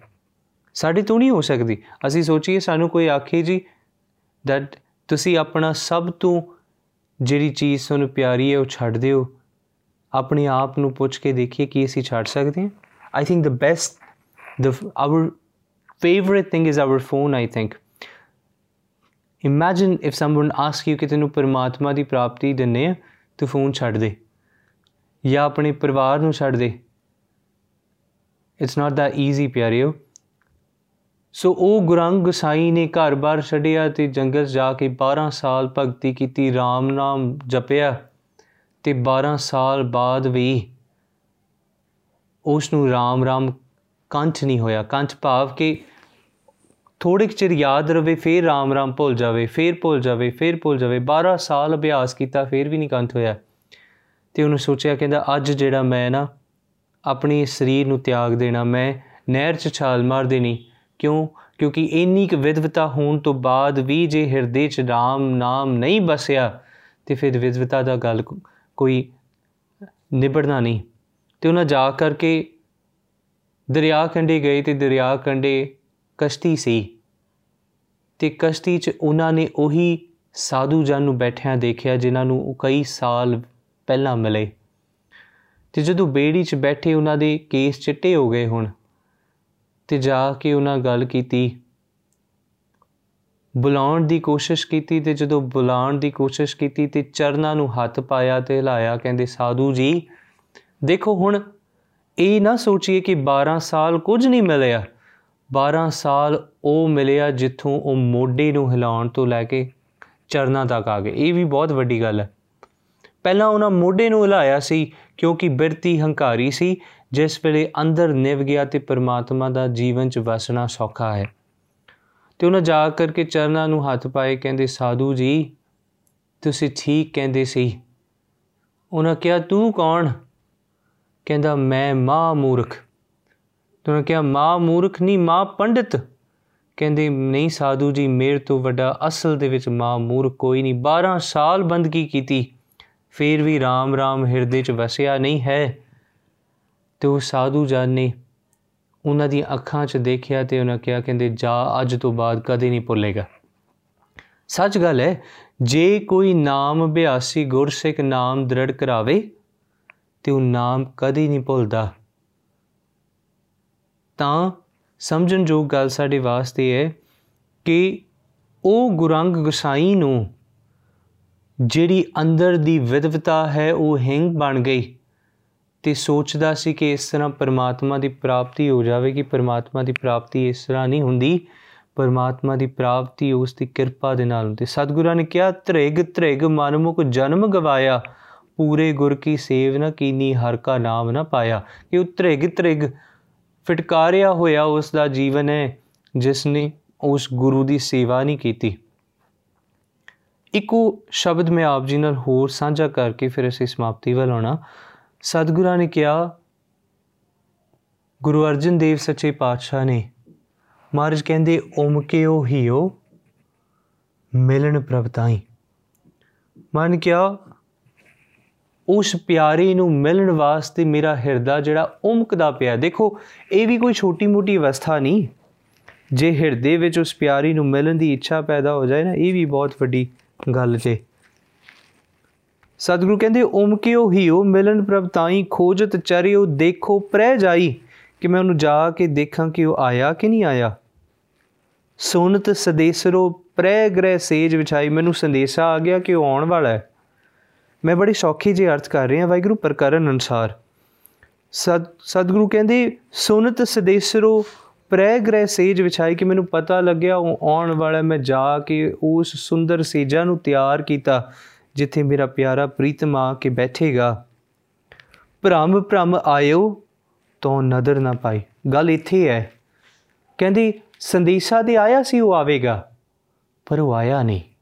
ਸੁਨਤ ਸਦੇਸਰੋ ਪ੍ਰੈ ਗ੍ਰਹਿ ਸੇਜ ਵਿਛਾਈ ਭ੍ਰਮ ਭ੍ਰਮ ਆਇਓ, ਤੋਂ ਨਦਰ ਨਾ ਪਾਈ ਮੈਂ ਲਬ ਲਬ ਥੱਕ ਕੀ ਸੰਦੇਸ਼ਾ ਆਇਆ ਸੀ, ਆਵੇਗਾ, ਪਰ ਉਹ ਆਇਆ ਨਹੀਂ। ਸਤਿਗੁਰੂ ਇਸ ਨੂੰ ਖੋਲਦੇ ਅਮਰ, ਕਹਿੰਦੇ, ਕਿਨ ਬਿਦ ਧੀਰੇ, ਕਿਨ ਬਿਦ ਹੀਰੋ, ਧੀਰੈ ਨਿਮਾਨੋ ਕਹਿੰਦੇ, ਮੈਂ ਕਿਸ ਤਰ੍ਹਾਂ ਧੀਰਜ ਧਾਰਨ ਕਰਾਂ, ਮਿਲ ਸਾਜਨ ਹੋ ਤੁਝ ਕੁਰਬਾਨੋ? ਕਿ ਮੈਂ ਤੇ ਕੁਰਬਾਨ ਜਾਨੀਆਂ, ਮੈਨੂੰ ਉਸ ਪਿਆਰੇ ਦੇ ਦੀਦਾਰ ਹੋ ਜਾਣ। ਪਰ ਕਿਉਂ ਨਹੀਂ ਹੋਏ ਦੀਦਾਰ? ਇਸ ਕਰਕੇ ਨਹੀਂ ਹੋਏ ਕਿਉਂਕਿ ਮੈਂ ਆਪਣੀ ਸੂਖਸ਼ਮ ਹੰਗਤਾ ਚ ਅਵੇਸ਼ਲੀ ਹੋ ਗਈ ਸੀ। ਉਹਨਾਂ ਕਿਹਾ, ਏਕਾ ਸੇਜ ਵਿਸ਼ੀ ਧਨ ਕੰਤਾ। ਧਨ ਸੂਤੀ ਪਿਰ ਸਦ ਜਾਗੰਤਾ। ਕਿ ਮੈਂ ਤੇ ਸੌਂ ਗਈ ਸੀ। ਅਵੇਸ਼ਲੀ ਹੋ ਕੇ ਸੌਂ ਗਈ ਸੀ ਕਿ ਉਹਦਾ ਸੰਦੇਸ਼ਾ ਆ ਗਿਆ, ਆਵੇਗਾ ਤੇ ਉੱਠ ਪਵਾਂਗੀ। ਗੱਲ ਬਣਨੀ ਨਹੀਂ। ਉਸ, ਉਹ ਮੇਰਾ ਪਿਆਰਾ ਜਿਹੜਾ ਸਦ ਜਾਗੰਤਾ ਹੈ ਉਸ ਦੇ ਵਾਸਤੇ ਮੈਨੂੰ ਵੀ ਉਡੀਕ ਵਿੱਚ ਜਾਗਣਾ ਪਵੇਗਾ। ਤਿਆਰ ਰਹਿਣਾ ਪਵੇਗਾ।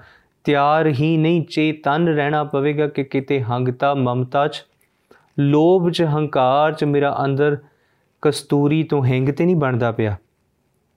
ਉਹਨਾਂ ਕਿਹਾ, ਪੀਓ, ਮਦਰੋ।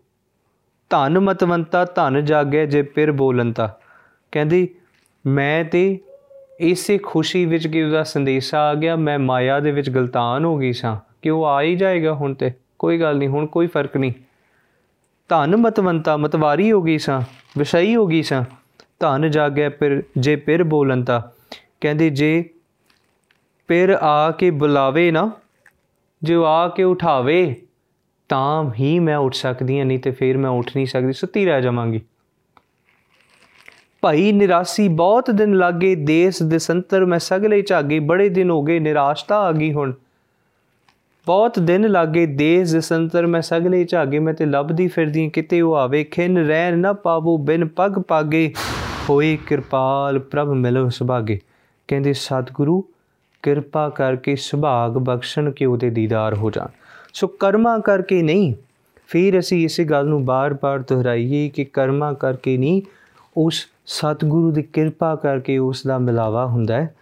ਤੇ ਜੇ ਉਸ ਦਾ ਮਿਲਾਵਾ ਹੋ ਜਵੇ ਤੇ ਉਸ ਤੋਂ ਬਾਅਦ ਸਭ ਆਨੰਦ ਹੈ, ਪਰ ਜੇ ਜਦੋਂ ਤੱਕ ਮਿਲਾਪ ਨਹੀਂ, ਤੇ ਇਸ ਜੀਵ ਰੂਪ ਇਸਤਰੀ ਨੂੰ ਕਦੇ ਅਵੇਸਲਾ ਹੋ ਕੇ ਗਾਫਲਤਾਈ ਦੀ ਨੀਂਦ ਨਹੀਂ ਸੌਣਾ ਚਾਹੀਦਾ, ਕਿਉਂਕਿ ਕਦੇ ਨਹੀਂ ਪਤਾ ਕਿ ਅੰਦਰ ਦਾ, ਅੰਦਰ ਦੀ ਕੀਤੀ ਸੇਵਾ, ਅੰਦਰ ਦੀ ਕੀਤੀ ਬੰਦਗੀ, ਅੰਦਰ ਦੀ ਕਮਾਈ ਹੋਈ ਜੀਵਨ ਜਾਚ ਕਦੋਂ ਸੀਸ ਦਾ ਹੰਕਾਰ ਹੋ ਜਾਏ ਤੇ ਪਿਆਰੇ ਸੰਦੇਸ਼ਾ ਦੇ ਕੇ ਆਵੇ ਹੀ ਨਾ।